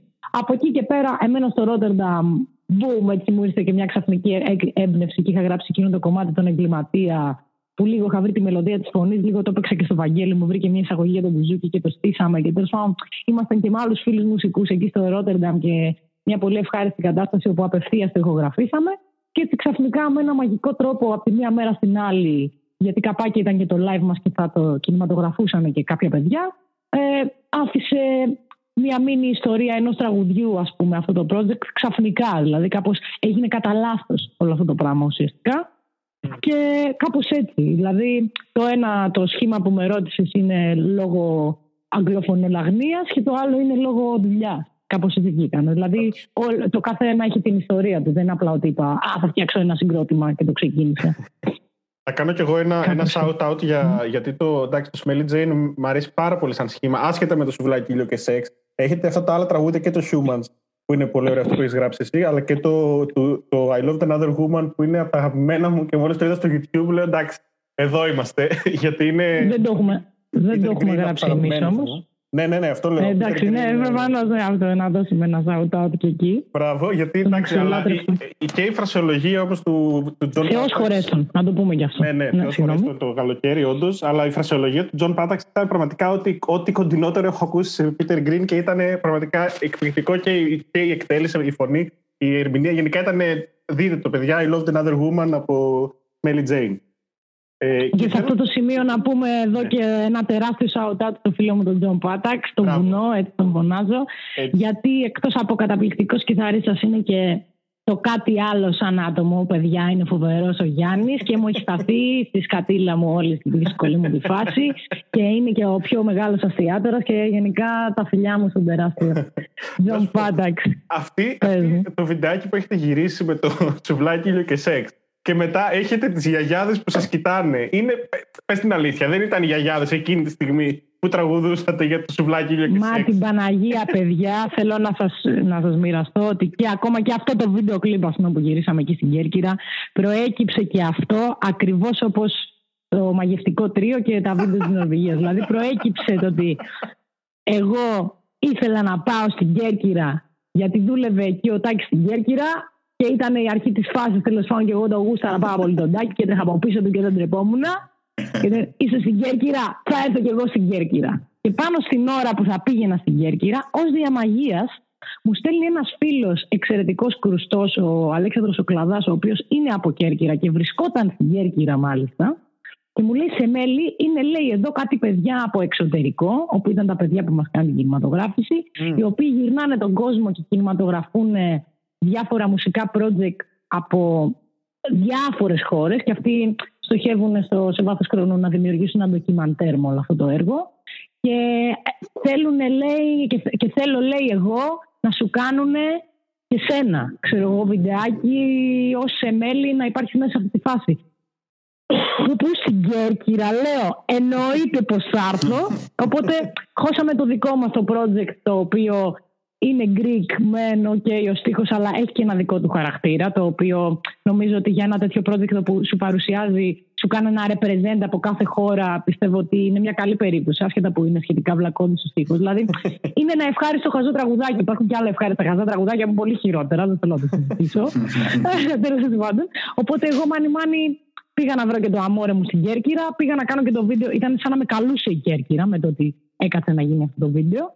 Και προέκυψε κάπως έτσι. Δηλαδή, εμένα κάπως εκμεύονται μέσα από τη ζωή μου, εξού και τώρα που είναι καραντίνα και δεν μπορώ να ζήσω, δυσκολεύομαι και πάρα πολύ να κάνω πράγματα και ανακαλύπτω αυτό το σούπερ πασίγνωστο πράγμα που λέγεται δουλειά και μελέτη και στόχος και το ότι απλά χωρίς κάποια συνθήκη της ζωής σου να σε πιέζει, απλά κάθεσαι και αναγκάζεσαι να δημιουργήσεις κάτι και να κάτσεις σε έναν υπολογιστή με ένα μικρόφωνο και να ηχογραφήσεις κάτι και να βάλεις τους τοίχου σου σε σειρά και τη μουσική σου σε σειρά και που είχα, ήμουν ένα χάος με πόδια όλα αυτά τα χρόνια. Μου έχει κάνει πάρα πολύ καλό η καραντίνα από αυτήν την άποψη. Αλλά ναι, μέχρι τώρα προέκυπταν μέσα από τη ζωή γενικά τα πράγματα που έκανα. Αυτό. Ε, μπορείς να μας δώσεις μια γνώμη, ε, δηλαδή μια που, μια που το ανέφερες κιόλας προηγουμένως, μια γνώμη γενικά για την ελληνική ραπ και αυτό πώς οδηγεί στα, στον μπαμ που έχει γίνει τα τελευταία χρόνια με την τραπ. Που, αρχικά ακούς τραπ βασικά σαν, ε, Λοιπόν, άκου. Ε, γιατί στο προηγούμενο που είπες μπορώ να σταθώ πάρα πολύ γιατί είναι κάτι το οποίο όμως στο κεφάλι μου το, ναι. το έχω αναλύσει γενικώ επειδή έβλεπα ότι οι Έλληνες τους βγαίνει ένα πάθος με τη ράπ είναι λαός που έχουν πάθος με τη ράπ και έχουν και πολύ δυνατή σκηνή εντάξει να μην λέμε μαλακής υπάρχουν τρομεροί Έλληνες ράπες ε, όσον αφορά την τραπ θα σου πω είμαι κι εγώ από αυτά τα άτομα όπου όσο και αν το παίζω πουλά αντισυμβατική ξέρεις και κάποιες φορές φαίνεται σαν να το παίζω και κουλτουριάρα και τέτοια θα βάλω να ακούσω τραπ. Η αλήθεια είναι ότι επειδή ακριβώς όντως είμαι αντισυμβατική, δεν το παίζω αντισυμβατική, δεν θα αρνηθώ, ρε φίλε, ότι μου αρέσει η τραπ. Γιατί η τραπ είναι μια μουσική που ξεκίνησε από εκεί, από τα trap house στην Αμερική. Με ένα, σε, ένα, σε μια κατάσταση ντελίριου βρισκόντουσαν τα άτομα που το γράφανε μέσα στα drugs και αυτά. Οπότε είναι ένα χάσιμο ε, που είχαν μέσα στο κεφάλι τους και δεν είναι κάτι το οποίο έχει εθνική ταυτότητα. Οπότε μου φαίνεται Εντάξει, OK, okay, είναι αμερικάνικη προπαγάνδα, αλλά μου φαίνεται OK, okay, κατάλαβες, εντός εισαγωγικών το να το υιοθετούν. Δηλαδή, μπορεί να γίνει, στέκει να γίνει ένα παγκοσμιωτικό είδος, γιατί είναι ένα είδος που βασίζεται κάπως στην κουλτούρα των drugs παρά σε κάποια εθνική. Το rap κάπως ξεκίνησε και από τη φτώχεια των μαύρων και όλο αυτό, ναι. οπότε κάπως έχει εθνική ταυτότητα, άσχετα που το ελλαδικό rap μετά από ελληνική ταυτότητα. αλλά το trap είναι κάτι το οποίο μπορεί να είναι οικουμενικό. Είναι, το trap είναι σαν τα αθλητικά παπούτσια είναι, είναι κάτι global, κάτι γενικό, ρε φίλε. Και νομίζω ότι υπάρχουν πράγματι τραπ κομμάτια τα οποία μου αρέσουν πάρα πολύ. Χθες, ας πούμε, παρακολουθούσα ναι. διάφορα που έπαιζε το Shuffle, το YouTube. Δεν, δεν θυμάμαι καθόλου ονόματα από Αμερικάνους τράπε που μου άρεσαν. Αλλά από Ελλάδα μου αρέσουν. Μου αρέσουν. Υπάρχουν, δηλαδή, μου αρέσει ο Light, ο οποίο προφανώς εντάξει έχει το Star Quality και γι' αυτό έχει γίνει τόσο διάσημος. Μου αρέσει ο Clip, ο οποίος και αυτός έχει κάτι πολύ ιδιαίτερο και είναι ναι. ο άνθρωπος ο οποίος μάλλον δεν θα γινόταν υπό καμία συνθήκη ποτέ διάσημος σε καμία άλλη χρονική περίοδο του πλανήτη. και γι' αυτό έγινε τώρα και γι' αυτό μάλιστα έγινε και τόσο διάσημος, γιατί παρά είναι ιδιαίτερος ο Μάτκλιπ ναι, για να είναι, είναι celebrity. Είναι, είναι πάρα, αυτό είναι περισσότερο που γουστάρει ο κόσμος και είναι και πολύ true και ο Μάτκλιπ και ο Light. Είναι με αυτό, ναι, ότι κάτι έχουν. Αυτό το ότι αν ο Light είναι pop, ο Μάτκλιπ είναι κάτι άλλο. Είναι sui generis, είναι δικό του. Είναι, έχει... Και υπάρχουν πράγματα που σχετίζονται με την ελληνική τραπ που μου αρέσουν και δεν το αρνούμε ότι μέχρι και το Millionaire του Sneak έβαλα πούμε, να ακούσω χθες και το έβαλα και στη μάνα μου και το άκουσα και φρίκαρη γυναίκα. Αλλά εμένα μου αρέσουν, ευχαριστώ. Δηλαδή κάθομαι και τα ακούω. Από ελληνική ραπ, κάποιος ο οποίος μπορείς να πεις ότι την έφερε πρακτικά στην Ελλάδα. Λοιπόν, από ελληνική ραπ, επειδή ξεκίνησες να λες από πριν, ρε παιδί μου, για την ελληνική ραπ και ποια γνώμη έχω, θα σου πω, πιστεύω ότι οι Έλληνες, μάλιστα είχα ακούσει και μια κοπέλα όταν ήμουν αρκετά πιο μικρή, που μου είχε πει ότι υπάρχει μια θεωρία, εγώ δεν το έχω ψάξει εκτενέστερα να δω σε Google και τέτοια, αλλά υπάρχει μια θεωρία που λέει ότι η λέξη rap προέρχεται από την ελληνική λέξη ραψοδία και ότι έχει κάποιο πολύ βαθύ και παλιό συσχετισμό με το, με το όλο concept του ότι είναι ένας έρρυθμος λόγος ο οποίος κυλάει και όλο αυτό και οπότε πιστεύω ότι όντως παίζει να υπάρχει κάπου μια πνευματική σύνδεση και ακόμα και μια γονιδιακή σύνδεση με τους Έλληνες και γι' αυτό τους βγαίνει τόσο πολύ με το ραπ. Αυτό τώρα που, που λέω μπορεί να ακούγεται, δεν ξέρω, ίσως λίγο περίεργο στα αυτιά κάποιων ανθρώπων, αλλά ίσως να τους συνδέει με την και καλά αρχαιοελληνική του ταυτότητα και να παθιάζονται έτσι. Δεν γνωρίζω. Παρ' όλα αυτό το ραπ είναι ένα αμερικάνικο είδος. Ναι. Λοιπόν, υπάρχουν πάρα πολλοί Έλληνες ράπερ που εκτιμώ εννοείται. Ε, ένας από αυτούς ε, που τον λατρεύω πραγματικά είναι ο Δέλτα Παιδιά, πραγματικά φιλιά στο Μιχάλη. Μιχάλη, αν με ακούσει, θαυμάζω πάρα πολύ. Φίλε, είσαι σούπερ θεός. Ντέτρο, μου αρέσει αυτή η σκοτεινή σχολή του ραπ, το παραδέχομαι και ψυχοδράμα άκουγα. Φυσικά ο εισβολέας είναι γάμο. Άκουγα το συντή των ΑΓ όταν ήμουνα στο δημοτικό σχολείο, το αγνωστοφοβία.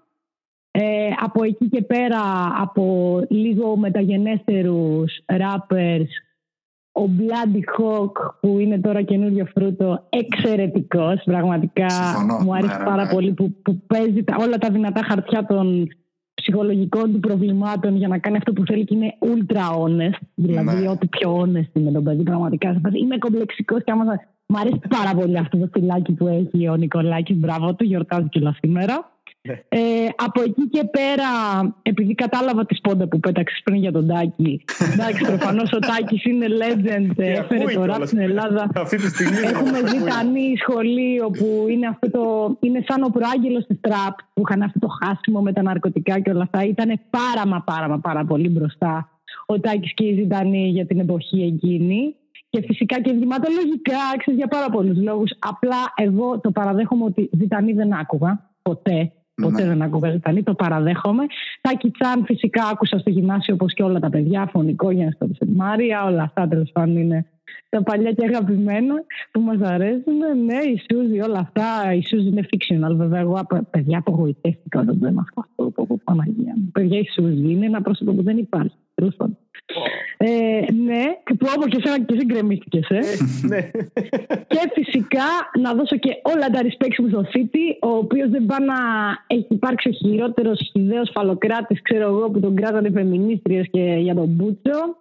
Έχει μερικά κομμάτια ρε φίλε επιστημονική φαντασία τώρα και περίεργα έτσι φαντάζεται και κάτι κάτω κόμικ, διάβαζε δεν ξέρω τι έκανε, αλλά που έχουν πολύ φάση. Και αυτή η φωνή που έχει, που είναι σαν να βγαίνει μέσα από το φρεάτιο, επίση μου αρέσει. Και γενικά έχει πολύ φάση. Και τώρα πάρα πολλά άλλα ονόματα που δεν ξέρω αν έχει νόημα να κάτσω να τα πω. Γιατί να είναι καλά τα παιδιά γενικά όσοι, όσοι κάνετε ραπ, σα φιλώ και σα χαιρετώ. Πάντω, πόσοι ζητανοί θεωρούνται από του ε, πρώτους που ακούμπησαν με δημοτικότητα, τέλος πάντων, με αρκετή δημοφιλία τη ραπ στην Ελλάδα. Όντως είναι.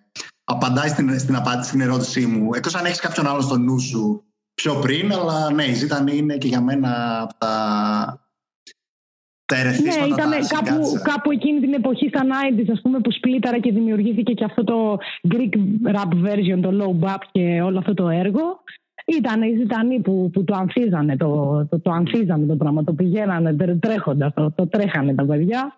Απλώς ρε παιδί μου, εγώ δεν έτυχε. Πιστεύω ότι δεν έτυχε. Αυτό είναι το ότι δεν έτυχε να ακούσω. Άκουγα, άκουγα άλλα πράγματα. Άκουγα μου άρεσε, ακούγα αμερικάνικο ραπ, ακούγα Cypress Hill, από Έλληνες άκουγα τον, τον Ισβολέα και τους ΑΓ μου άρεσαν, μου άρεσαν οι ψυχοδράμα. Για κάποιο λόγο δεν είχε τύχει να ακούσω ζητανή, απλώς δεν, δεν έτυχε. Αλλά δεν, δεν αμφιβάλλω ότι αυτό που λες ισχύει. Ε, εγώ στα Night ήμουν super baby στην Ικαρία και τραγουδούσα στα πανηγύρια. Οπότε όπως καταλαβαίνεις, ναι. δεν παρατηρούσα ακριβώς την πορεία των ζητανή. Απλά στη συνέχεια της ζωής μου προφανώς το, το κατάλαβα, το συνειδητοποίησα ότι πράγματι έτσι θα είναι και δεν το αρνούμε. Και ειδικά ο Τάκης είναι και μια μοναδική, για να εστιάσω τον Τάκη, που τον έχω εδώ δίπλα κιόλας. Είναι μια εξαιρετική μορφή της ραπ, όπου έζησε και στην Αμερική, πήρε τα ερεθίσματά του. Ε, είναι, ξέρεις, ρε παιδί μου, ο Τάκης είναι από αυτά τα άτομα όπως είμαι και εγώ και όπως είναι και η Super Kiki, δεν ξέρω αν την έχεις παρακολουθήσει ναι, το τελευταίο ναι, ναι. διάστημα, όπου είναι ένα δυνατό άτομο, όπου έχει με σατανικό τρόπο βρεθεί σε ένα συνδυασμό από συνθήκες μέσα στη ζωή του, όπου θα μπορούσε να γίνει είτε βλαβερός προς την κοινωνία, είτε να δημιουργήσει. Δηλαδή, ο Ραμίρε, ο Ρίτσαρντ Ραμίρε, ο διάσημος, ο serial killer, άμα κάτι mm. και δεις τη ζωή του, είναι σαν τη δική μου ζωή και του τάκι τη ζωή και τη super κική στη ζωή και πολλών άλλων τέτοιων ανθρώπων όπου επιλέγουν αυτή την δρόμο. Θα πάρουν εκείνο επέλεξε τον δρόμο να γίνει super serial killer. Του... Δηλαδή, τους δόθηκαν κάποια, κάποια ερεθίσματα και κάποιες εμπειρίες. Όπου, έλα, τι, τι μου τι λες, έλα. που είπε ε, ακριβώς η ίδια και το στυλ που βγαίνω από τη γειτονιά και κάνω το, την πραγματικότητά μου τέχνη, ο Light, το έκανε αυτό και στο, το τραγούδι το γνωστό ε, που μου διαφεύγει τώρα ο τίτλος. Το, ε, αυτή αντίστοιχη φάση που ξεκινάει έτσι από, από γειτονιά και είναι true στο συνέστημά του και βγάζει αυτό το πράγμα προς τα έξω τέχνη. Δεν γνωρίζω συγκεκριμένα ποιο λες. Εγώ είχα κολλήσει στον Bosses που είχαν κάνει με το Μάτλι και το Sneak. Αυτό. Έχω κύλο για να κόψεις. Αυτό άκουγα. Δεν θυμάμαι τα άλλα τραγούδια τώρα. Αλλά όπως και να έχει, ναι, πιστεύω ότι και ο Light ε, που τη συνέντευξή του είχα δει εκεί στον Αρναούτογλου που τα έλεγε. Πολύ έξυπνο παιδί, να είναι καλά. Ε, πιστεύω ότι και αυτός είναι κάπως ένα αντίστοιχο τέτοιο πρόσωπο στην Trap Fast. Ότι και αυτός είχε τις συνθήκες του, είχε τις εμπειρίες του και ήταν δυνατός και επέλεξε να κάνει κάτι και να το τρέξει, ας πούμε, από το να γίνει και αυτός ένας μικροεγκληματίας ή κάτι άλλο που θα μπορούσε να γίνει, υπάλληλος, οτιδήποτε, να διαλέξει να πάρει κάποιο άλλο δρόμο στη ζωή του. Αυτό. Και είμαστε έτσι κάποιοι άνθρωποι που προσπαθούμε αυτό, ξέρεις, να, τον πόνο από ό,τι μας συμβαίνει, να τον αφομοιώσουμε. Σε καμία περίπτωση δεν συγκρίνομαι με κάποιο από όλα αυτά τα άτομα. Ο καθένας έχει τα βιώματά του, τα βασανά του, έτσι ούτε καν. Σε καμία περίπτωση. Ο καθένας αντιλαμβάνεται τα πράγματα διαφορετικά. Δηλαδή, κάποιοι μπορεί να το έχουν συμβεί πολύ χειρότερα πράγματα και να τα αντιλαμβάνεται πολύ πιο, να τα παίρνει πιο στην πλάκα και να είναι και ακόμα πιο δυνατός. Και δεν σου λέω εγώ. Απλά αυτό το, το μοτίβο το ότι μέσα από τις δυσκολίες εσύ θα εκμαιεύσεις ε, κάτι καλό και θα το μετουσιώσεις και θα το κάνεις ναι. είτε τέχνη είτε κάποιο καλό έργο τέλος θα βγάλεις από αυτήν την υπόθεση. Mm-hmm. Αυτά. OK. Okay. Ε, επειδή φτάνουμε προς το κλείσιμο, οπότε έχουμε ετοιμάσει, τώρα που είπες και για την Ικαρία και για τα ρεμπέτικα, σε κάποια mm-hmm. τα τραγούδια τα οποία ξεκινάς έχουμε, έχουμε ετοιμάσει ένα μικρό παιχνίδι ε, πολύ γρήγορα. Άμα θέλεις να συμμετέχεις, άμα δεν ε, πάει καλά. Εννοείται, πάμε, πάμε, πάμε, πάμε παιχνίδι. λοιπόν, είναι ένα παιχνίδι άγνωστης λέξης ρεμπέτικα. Στα, στα τραγούδια που τραγουδάς έχει πολλές λέξεις που δεν έχουμε ιδέα τι σημαίνουν. Οπότε. Σούπερ, φύγαμε. Μαζέψουμε πέντε. Πάμε να τις πω Λοιπόν, ε, ωραία, θα σου λέω το στίχο και θα μου λες τι σημαίνει η λέξη άγνωστη που έχουμε. Ωραία, μπορεί και να μην ξέρω και να είμαι τόσο ηλίθεια που τα λέω, ενώ δεν ξέρω τι σημαίνουν. Θα, θα το κόψουμε και δεν θα, δεν φανεί ποτέ κανένας κακός. Όχι, μα το θέμα είναι να φανείς κακός. Και ατελεί. Αυτή η μαγιά. Δεν τίποτα λοιπόν. Ε, Πάμε. Πρώτο, ναι. ε, φελάχες γλυκές μαζικές ζωγραφιές που σκορπούν παντού τον πόθο. Τι είναι οι φελάχες; Τι φελάχες πρέπει να ήταν κάποιο είδους εμφέρειες υπάρξει που χορεύανε. Να σου πω την αλήθεια, τροπικής προελεύση. Να σου πω και εγώ την αλήθεια, ακριβώς δεν, δεν γνωρίζει τι είναι οι φελάχες. Η φελάχα αυτή είναι κάποια σίγουρα που χορεύει και κάνει κάποιο είδους performance και είναι κάτι δεν ξέρω, εγώ μέσα στο μυαλό μου τις έχω κάτι σαν τις παλακίδες, τις γκέισες, κάποια αντίστοιχη τέτοια, κάποιο τέτοιο αντίστοιχο πρόσωπο όπου βγαίνει και μαγεύει τον κόσμο, ξέρεις, και χορεύει και παραστήρι, ας πούμε, μέσα σε αυτή την κατάσταση. Γιατί δεν ξέρω, εμείς ε, βασικά τα ψάχνω ταυτόχρονα και ας πούμε λέει ότι είναι αγρότης κυρίως της Αιγύπτου αλλά και της Μέσης Ανατολής. Αλλά φαντάζομαι ότι με, μετά, μετέπειτα, απόκτησε άλλη έννοια, όπως πολλές άλλες λέξεις που ετοιμολογικά. Είδες λοιπόν που σου είπα ότι είναι εγωιτευτική γυναίκα εξωτικής προελεύσεως. δεν μπορούσα να σου δώσω καλύτερη ερμηνεία και δεν ήξερα και καν ακριβώς τι σημαίνει. Αυτό λοιπόν. είναι. Είναι Αιγύπτιες πανέμορφες καλονές, οι οποίες χορεύουν και μας λαγνίζουν όπως τώρα η σύγχρονη φελάχα. Ποια είναι, παιδιά, να κάνουμε ένα shout out, σας παρακαλώ. Ποια είναι η σύγχρονη φελάχα; Η πιο σούπερ από όλες. Εξαρτάται πια. Η Αναστασία Γιουσέφ. Α, μάλιστα. Τεράστιο shout out. Μιλιά πολλά. Δεν χρειάζεται να πεις τίποτα από τα προηγούμενα. Αν έλεγες Γιούσεφ, θα καταλαβαίναμε τι ήταν η Φελάς. Μπράβο, είδες, έπρεπε να το πω με τη μία. Πάμε λοιπόν παρακάτω. Δεύτερο, ε, ε, λοιπόν, αυτό είναι εύκολο. Συχνά τα βράδια μοναχή με παρατάς και μάλιστα γκόμενες τα πίνεις και γλεντάς.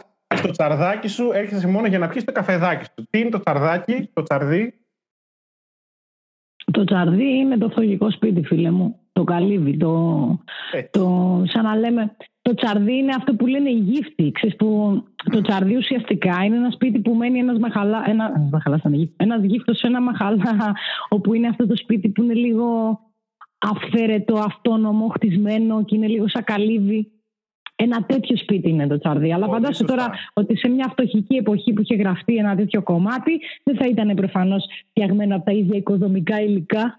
Δεν θα περιείχε τσιμέντο, δεν θα περιείχε αυτά τα, τα αποκόμματα από κοντέινερ. Δεν ξέρω ακριβώς τώρα και τι κάνει πώς χτίζουν, αλλά το τσαρδί είναι το φτωχικό σπίτι, ρε παιδί μου, το καλύβι, το, το, το, το το έτοιμο να γκρεμιστεί. Βέβαια, απ' την άλλη, ε, με την έννοια νομίζω που το αναφέρει μες στο κομμάτι, είναι πιο πολύ για να, για να δείξει την έννοια της φωλιάς. Ότι επειδή το τσαρδάκι είναι ένα φτωχικό σπίτι που εμάς μας χρησιμεύει σαν φωλιά και εμείς ανάβουμε το μαγκαλάκι μας μέσα να κι γνωστή λέξη. Και καθόμαστε, ξέρω εγώ. Ε, ότι το λέει με την έννοια ότι δεν ήρθες στη φωλίτσα σου, ξέρω εγώ, ή εδώ στη φωλίτσα σου έρχεσαι μόνο όταν θες να πάρεις κάτι από μένα και μετά πάλι μπερμπαντεύεις. Και... Μέχρι να μπει στην ψυχολογία τώρα γυναίκα που έχει, τα έχει μπλέξει με μπερμπάντι, θα τη βρει. Αλλά μετά, άμα και την πατήσει, θα τη λυπάσαι. Έτσι, λίγη συνέστηση για τη γυναίκα που έχει μπλέξει με μπερμπάντι. Έτσι, να, να μπλέξει. Μαλάκα, φαντάσου πόσο ζωικό μαγνητισμό έχουν αυτοί οι καριόλιδες. Εγώ, άμα ήταν μπερμπάντι, του σκότωνα. Σκότωνα. Άμα ανακάλυπτα ότι είμαι με κάποιον ο οποίος είναι μπερμπάντη, θα του έβγαζα τα μάτια. Δεν ξέρω, με τον κασμά. Κάτι, κάτι κακό θα συνέβαινε. Αλλά αυτές, φαντάσου τι ζωικό μαγνητισμό εκπέμπει αυτός ο Καριόλης, ο μπερμπάντη, όπου κάθονται. και, και το ανέχονται. Γελάς. λοιπόν, ε, κοιτάει πίσω από τον νόμο του ο Τάκης. Ο Τάκης εδώ πέρα έχει φοβηθεί. Είναι δίπλα μου και είναι λίγο επιφυλακτή. Μην μάθω, Τάκη, να, να μην τα μάθω, να μην τα μάθω. Γιατί... είσαι, βρε, είσαι μπερμπάτης, βρεμούργο. Όχι, ο Τάκης είναι παιδί να το διαφημίσουμε. Αυτό είναι καλό και ήσυχο παιδί για σπίτι, για οικογένεια, για έχει πει παιδάκια, να είναι καλά, είναι έτσι αγκαλίτσα. Έτσι, shout out και στον Τάκη λοιπόν, γιατί έχουμε κάνει shout out στη μισή ελληνική σκηνή, οπότε ένα shout out και, στο, και στον Παναγιώτη Στραβαλέξη που είναι το, το αμόρε μου εδώ και σχεδόν δύο χρόνια. Είναι πάρα πολύ καλό. Τσακωνόμαστε γάμι σέντα, αλλά μετά τα βρίσκουμε. και είναι παιδιά, μπορεί να σας δείχνει, να, να, για όσους δεν τον ξέρετε, που δείχνει στα ίντερνετ να είναι ένας μισότρελος flat earther πρώην διάσημος, δεν ξέρω, ο καθένας λέει ό,τι θέλει. Παιδιά, να ξέρετε ότι δεν έχει καμία σχέση άμα το γνωρίσετε. Είναι ένας γλύκας, είναι πανέξυπνος. Εγώ τσάστησα όταν τον γνώρισα και τον γνώρισα πρώτη φορά. Έχει εξαιρετική ευφυα. Ο άνθρωπος είναι πολύ δημιουργικός και πολύ καλός. Ε, λοιπόν, ε, λοιπόν, τώρα που έχουμε και τα μέσα, θα γίνει συνέντευξη και με τον Τάκη. Δεν το συζητάμε. Ωραία, ναι, θα χώσουμε και τον Τάκη για συνέντευξη. Άμα θέλετε καπάκι τώρα, το δίνω το δύο και συνεχίζει. Πάμε στο επόμενο, το επόμενο τραγούδι. Στο πάμε, πάμε, ναι. Λοιπόν, το παιχνίδι, θα σα επαναφέρω στο παιχνίδι. Ε, πάρ την καρδιά μου, πάρ την καρδιά μου που την τρώει το σαράκι. Τι είναι το σαράκι, ναι. Το σαράκι είναι αυτό το μικρό έντομο το οποίο σκάβει τα ξύλα. Μπαίνει μέσα στο ξύλο και δημιουργεί αυτά τα μικρά λαγουμάκια. Δεν ξέρω αν έχει τύχει να βρεθείς σε παλιό χωριατόσπιτο που έχει ξύλινα δοκάρια βαλμένα σε διάφορα σημεία μέσα. Που έχουν αυτές τις μαύρες, μαύρες τρυπίτσες, τρυπίτσες, μικρές, μικρές, μικρές.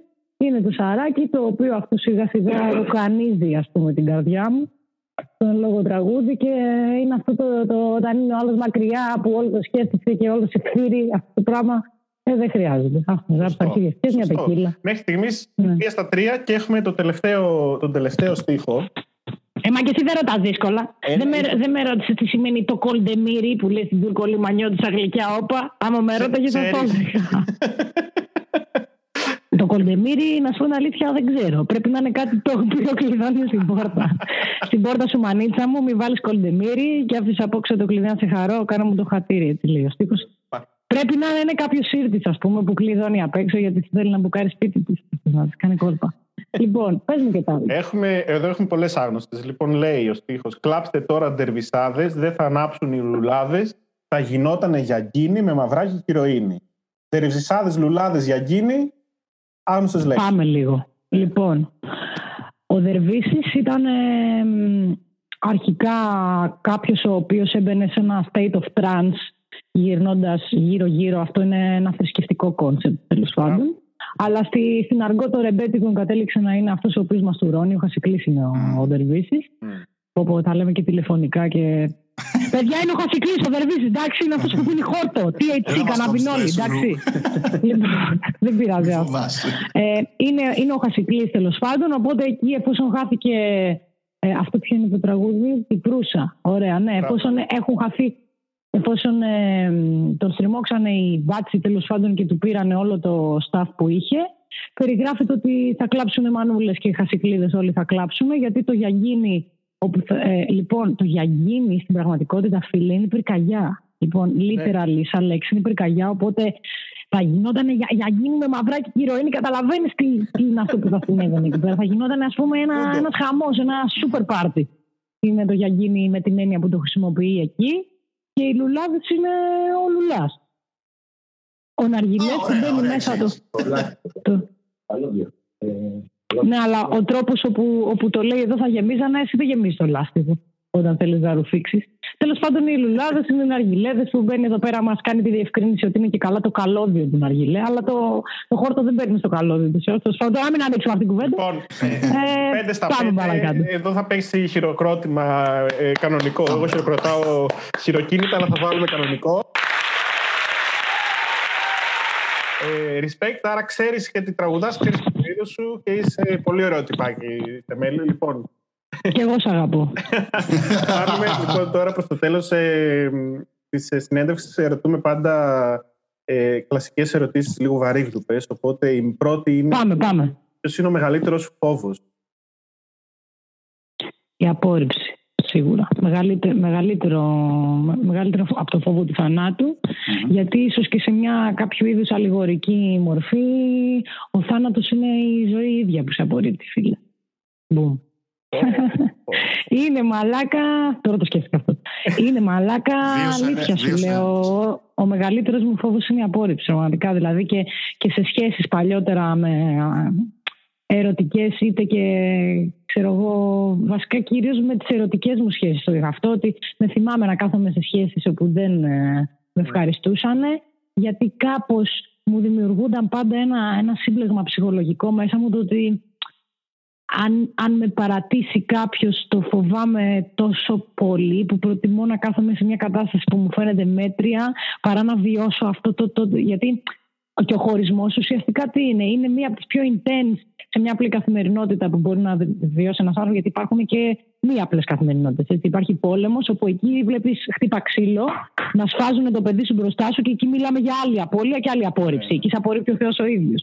Αλλά σε καθημερινό πλαίσιο συζητώντας, το πιο hard νομίζω πράγμα σε επίπεδο απόρριψης που μπορεί κάποιος είναι είτε σε κάποια πολύ βολική επαγγελματική κατάσταση να τον απολύσουμε, αυτό είναι μια σκληρή απόρριψη, είτε μετά ο χωρισμός, όπου ουσιαστικά τι είναι, είναι η αμφότερη απόρριψη Δηλαδή, άμα χωρίζουν από κοινού, είναι απορρίπτουν ένας τον άλλο. Άμα όμως σε χωρίζει εσένα ο άλλος που είναι μαζί σου, σε απορρίπτει. Οπότε και εγώ με αυτό το concept γενικά της απόρριψης, ειδικά μάλλον της ερωτικής απόρριψης, δεν πηγαίνω καλά. Γιατί τώρα από δουλειές έχω σηκωθεί και έχω βγει και μόνη μου, δεν με νοιάζει. Ε, σίγουρα, τα, τα προ, σίγουρα τα προβλήματα που έχει ο καθένας, ρε παιδί μου, σχετίζονται και με τις προσωπικές ανασφάλειες. Δηλαδή, εγώ Σίγουρα είμαι το άτομο που πάντα αυτοκριτικάρομαι και αυτοναλύομαι και συνέχεια σκέφτομαι εγώ που έφτεξα, δηλαδή μπορεί να έχει ο άλλος 99 φτεξίματα, εγώ θα κάτσω να δω το 0,1 του δικού μου φτεξίματο και μπορεί αυτό να μην το αφήνω να φαίνεται προς τα έξω, αλλά γενικά πάρα πολύ αυστηρά κρίνω τον εαυτό μου. Μα και σε μέλη μπορούσες να έχεις αποφύγει να κάνεις εκείνο, ξέρω εγώ.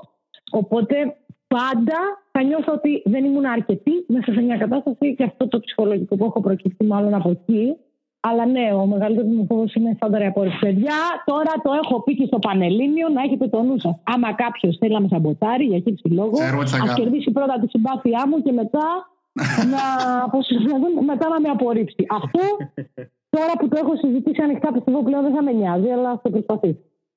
Ωραία, άρα τώρα μπορούμε να σου πούμε, τώρα που κερδίσαμε τη συμπάθειά σου, ότι δεν πιστεύουμε ότι είσαι σαν τον Όχι, εντάξει, αστείευομαι. ναι, τώρα ξέρεις και δεν βγαίνει η συνέντευξή σου. Απλά θα την πετάξουμε στα σκουπίδια. πολύ κακό, πολύ κακό. Λοιπόν, αφού μας πει για, για το μεγαλύτερο φόβο, θέλουμε να μας πεις και για την άλλη ερώτηση που κάνουμε συνήθως. Ε, ποια είναι τα είδωλά σου εκτός από μουσική, γενικότερα για τη ζωή, για την τέχνη, για οτιδήποτε. Ποιου μπορείς να πεις ότι σε επηρεάζουν σε καθημερινή βάση; Και λοιπά. Ποια είναι τα είδωλά σου; Λοιπόν, παιδιά θέλω να κάνω ένα τεράστιο shout out στη Super Kiki. Είναι ένα από τα πιο πρόσφατα μου είδωλα. Πραγματικά, μαλάκα. Με συγκινεί αυτή η κοπέλα γάμισε το. Τέλος πάντων, δεν θέλω να το συζητήσω. Ε, από εκεί και πέρα, Νομίζω ότι πιο πολύ καταστάσεις είναι αυτές που ειδωλοποιώ παρά κάποιος, δεν έχω κάποιο συγκεκριμένο άτομο που...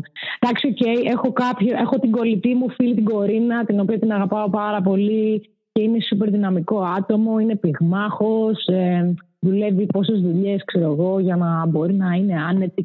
είναι ένα πολύ δυναμικό πρόσωπο που γενικά μου αρέσει που έχω ένα δυναμικό άνθρωπο δίπλα μου και είναι η καλή μου φίλη και την έχω σαν είδωλο. Μου αρέσει πάρα πολύ που έχω την ευκαιρία κοντινά μου πρόσωπα να είμαι είδωλα και δεν είναι δεν έχω κάτι με τον άνθρωπο, αλλά δεν είναι καλή ώρα ο Έλβη, για παράδειγμα. Κατάλαβε. ότι δεν είναι κάποιο, κάποιο μακρινό πρόσωπο. Γενικά, νομίζω αυτό ειδωλοποιώ καταστάσεις, ειδωλοποιώ πάρα πολύ καταστάσεις όπως αυτές που συζητάγαμε πριν, το ότι κάποιος εκμεταλλεύτηκε τη μαυρίλα του και τη διοχέτευσε μέσα σε κάτι καλό και τελικά το γύρισε προς όφελός του. Όλη αυτή τη σκάτηλα και δεν τον πήρε η μπάλα. Αυτό είναι ένα, μια κατάσταση που έχω ειδωλοποιήσει σαν κατάσταση και γενικά σε όποιους ανθρώπους στη ζωή μου συναντάω που βλέπω ότι εφαρμόζεται αυτό το πράγμα ε, τους εκτιμάω πάρα πολύ και αυτούς ειδωλοποιώ τελικά.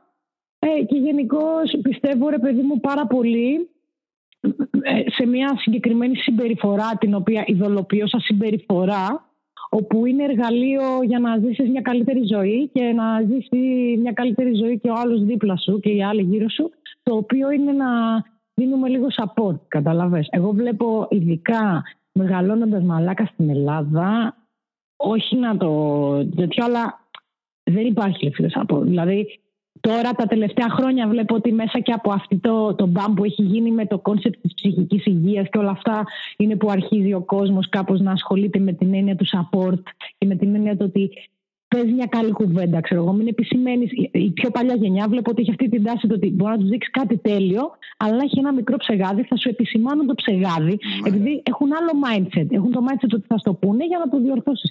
Όχι, φίλε. Πρέπει πρώτα να επισημάνεις τα 99 καλά που έχει, έτσι ώστε στο τέλος να επισημάνεις και το ένα κακό και τότε να είσαι σίγουρος ότι ο άλλος θα το αλλάξει και θα προσπαθήσει να το κάνει καλύτερο. Δηλαδή, το να δίνουμε θετικό feedback στους γύρω μας, ειδικά, μαλάκα, πώς θα σου πω, μα την Παναγία όταν συναντάω κάποιον και με φοβίζει και ε, έχω αυτό το ότι οπ, δεν μπορώ να κοινωνικοποιηθώ με αυτό το άτομο, κάπως τον βλέπω καχύποπτα, εκεί είναι που θα, που θα βάλω όλη μου τη θετικότητα για να αυτό ειδωλοποιώ σαν συμπεριφορά. Ε, λοιπόν, αυτό συμπεριφορές και καταστάσεις, όχι άτομα, γιατί τα σκουλίκια θα πούνε τη γεύση. Έχουμε, δεν είναι. Τα άτομα τώρα όλοι στο ίδιο χώρο. Μόνο της συμπεριφορή. Άρα, γενικότερα, μπορείς να πεις ότι αντλείς την έπνευσή σου για τα τραγούδια και για οτιδήποτε κάνεις και γράφεις κτλ. που από αυτές τις καταστάσεις δηλαδή, όχι από, από πρόσωπα, από τη μαυρίλα που, ζου, που ζει ο καθένας. Όχι από τη μαυρίλα, ρε φίλε. Από το πόσο pure καλοσύνη ναι. μπορείς εσύ να καταλήξεις να έχεις μέσα από τη σκατήλα. Γιατί όσο ναι. περισσότερη σκατήλα βιώνεις, πίστεψε με, φίλε, πρέπει να μην έχεις δεύτερες σκέψεις, πρέπει να κρατάς καθαρό το βλέμμα. Ξέρεις, πρέπει να, όταν έχεις να αντιμετωπίσεις τώρα ζόρια, δεν γίνεται να είσαι να διάρει και ιδιότροπος και τέτοια. Πρέπει να γίνεις ένας ευθύς άνθρωπος. Και όσο περισσότερες δυσκολίες έχει κάποιος και τις ξεπερνάει, αναγκαστικά μέσα από αυτό σκληραγωγείται και γίνεται ευθύς. Πιστεύω ότι αυτή είναι η πραγματική ουσιαστική καλοσύνη, ρε φίλε. Και εμένα αυτό το πράγμα με εμπνέει γάμησέ τα. Δηλαδή, όταν βλέπω άτομα με καθαρό βλέμμα, αυτό με εμπνέει. Γενικά είχα πολύ θυμό στη ζωή μου, με ενέπνεε και όλη αυτή η υποκουλτούρα και με τα drugs κι αυτά. Νομίζω τώρα στα 26 μου χρόνια, OK, okay, γοητευτικά είναι όλα αυτά, ναρκισσιστικά είναι όλα αυτά. Σούπερ, υπάρχει και μια τέτοια πτυχή στον άνθρωπο σκοτεινή. Τα παλιά βλέπαν τους απαγχονισμούς, τις κρεμάλες. Όλα αυτά μας αρέσουν, είναι καλά, μιλάνε στα έθικα, αλλά η καλοσύνη, φίλε. Η καλοσύνη που έχει να κάνει με το έλογο όρ, που είναι του κοινωνικοποιημένου ανθρώπου. Αλλιώς θα ήμασταν τέρατα που κοιτάμε να φάμε ο ένας τον άλλο. Αυτό είναι το μεγαλύτερο επίτευγμα του ανθρώπου. Φτάνοντας μέχρι εδώ, είναι η γνώση και η καλοσύνη. Και αυτά είναι πράγματα τα οποία τα κερδίζει. Και με εμπνέουν πάρα πολύ και είναι σούπερ. Αυτά. Αυτό είναι και ένα πολύ καλό μήνυμα, εκπληκτικό μήνυμα θα έλεγα για να κλείσουμε την εκπομπή. Σε ευχαριστούμε πολύ Σεμέλη για αυτή την ε, πολύ ωραία τηλεφωνική συνέντευξη, πρώτη μας και εμάς. Δεν έχουμε ξανακάνει. Εγώ σας ευχαριστώ πάρα πολύ ρε παιδιά. Ήταν πολύ γαμάτο που μιλήσαμε από το τηλέφωνο. Άκου να δεις, ρε φίλε, τι μάθαμε σήμερα. Καλά, μάθαμε πολλά ενδιαφέροντα, αλλά μάθαμε ότι η Σεμέλη Παπασιλείου είναι μαζί με τον Τάκη Τσάν. Ναι. Κίτρινος τύπος ή σάπιε. Σαν γιατί τον ψάχνουμε. Τάκη, αν μας ακούς, σήκωσέ το. Λοιπόν, ε, ναι, στο τέλος αυτό που ήθελα να πω ήταν εξαιρετικό το μήνυμα ε, της Εμέλης. Και πραγματικά ήθελα, ήταν σαν να βγάζω εγώ λόγο, αλλά να τα λέει σε Εμέλη. Και τα είπε χωρίς προετοιμασία. Ρε, τα, τις βγήκαν έτσι. Ε, αυτό για τη Super Kiki, για τα είδωλά για το support, πραγματικά για το support.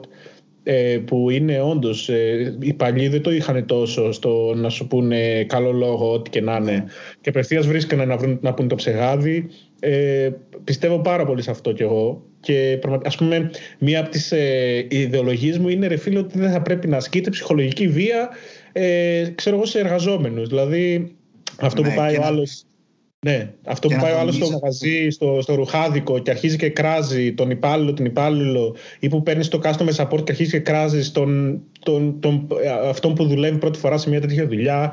Γενικά όλα αυτά τα, ε, το, το, το, θετικό, τα θετικά vibes γενικά. Το να μπορέσεις να, να, να πεις ε, καλό λόγο σε όλους, να είσαι ευγενικός. Ε, το οποίο βέβαια είναι ένα μεγαλύτερο κοινωνικό πρόβλημα, το οποίο δεν είναι αρμόζει να το συζητήσουμε στο τέλος αυτού του επεισοδίου. Και δεν νομίζω ότι είναι μόνο των παλιών. Ε ίδιων και συνήθεια αυτό το να βρίσκουν το αρνητικό. Αλλά και σήμερα το βλέπεις και αυτό είπε και η Σεμέλη ότι πολλοί από τους νέους βλέπουν αντί να εστιάσουν στα 9 θετικά από τα 10 εστιάζουν στο 1 αρνητικό. Και είναι σημαντικό μήνυμα ότι ο άλλος θα βελτιωθεί τονίζοντας τα θετικά του και αναφέροντας προφανώς και τα αρνητικά σαν επικοδομητική κριτική και όχι απλά ε, hate για το hate, κριτική για την κριτική. Αυτό είναι, είναι πάρα πολύ σημαντικό. Ένα τελευταίο μήνυμα που έχω να πω εγώ είναι παιδιά μην ε, σχολιάζετε κάτι σε κάποιον το οποίο δεν μπορεί να αλλάξει σε πέντε λεπτά. Δηλαδή μην σχολιάζετε την καράφλα κάποιου, μην σχολιάζετε τα κιλά κάποιου, μην σχολιάζετε ότι ο άλλος έχει μύτη τεράστια. Αυτό γενικά είναι ένα κοινωνικό μήνυμα που θέλω να περάσω και εγώ και με αυτό μπορούμε να κλείσουμε, να πούμε που θα μας βρείτε θα μας βρείτε στο facebook στη σελίδα Σαπίλα και στο instagram στους ε, Σαπίλαρους αλλά και φυσικά το podcast θα το ακούσετε και στη, θα το δείτε και στη σελίδα η The Podcast αλλά και σε όλα τα αγαπημένα σας ε, ε, podcast players, Spotify, Anchor κλπ. κλπ. Αυτοί ήμασταν λοιπόν ε, σάπιοι και σάπιες. Οπότε από εμάς, γεια σας. Άντε γεια!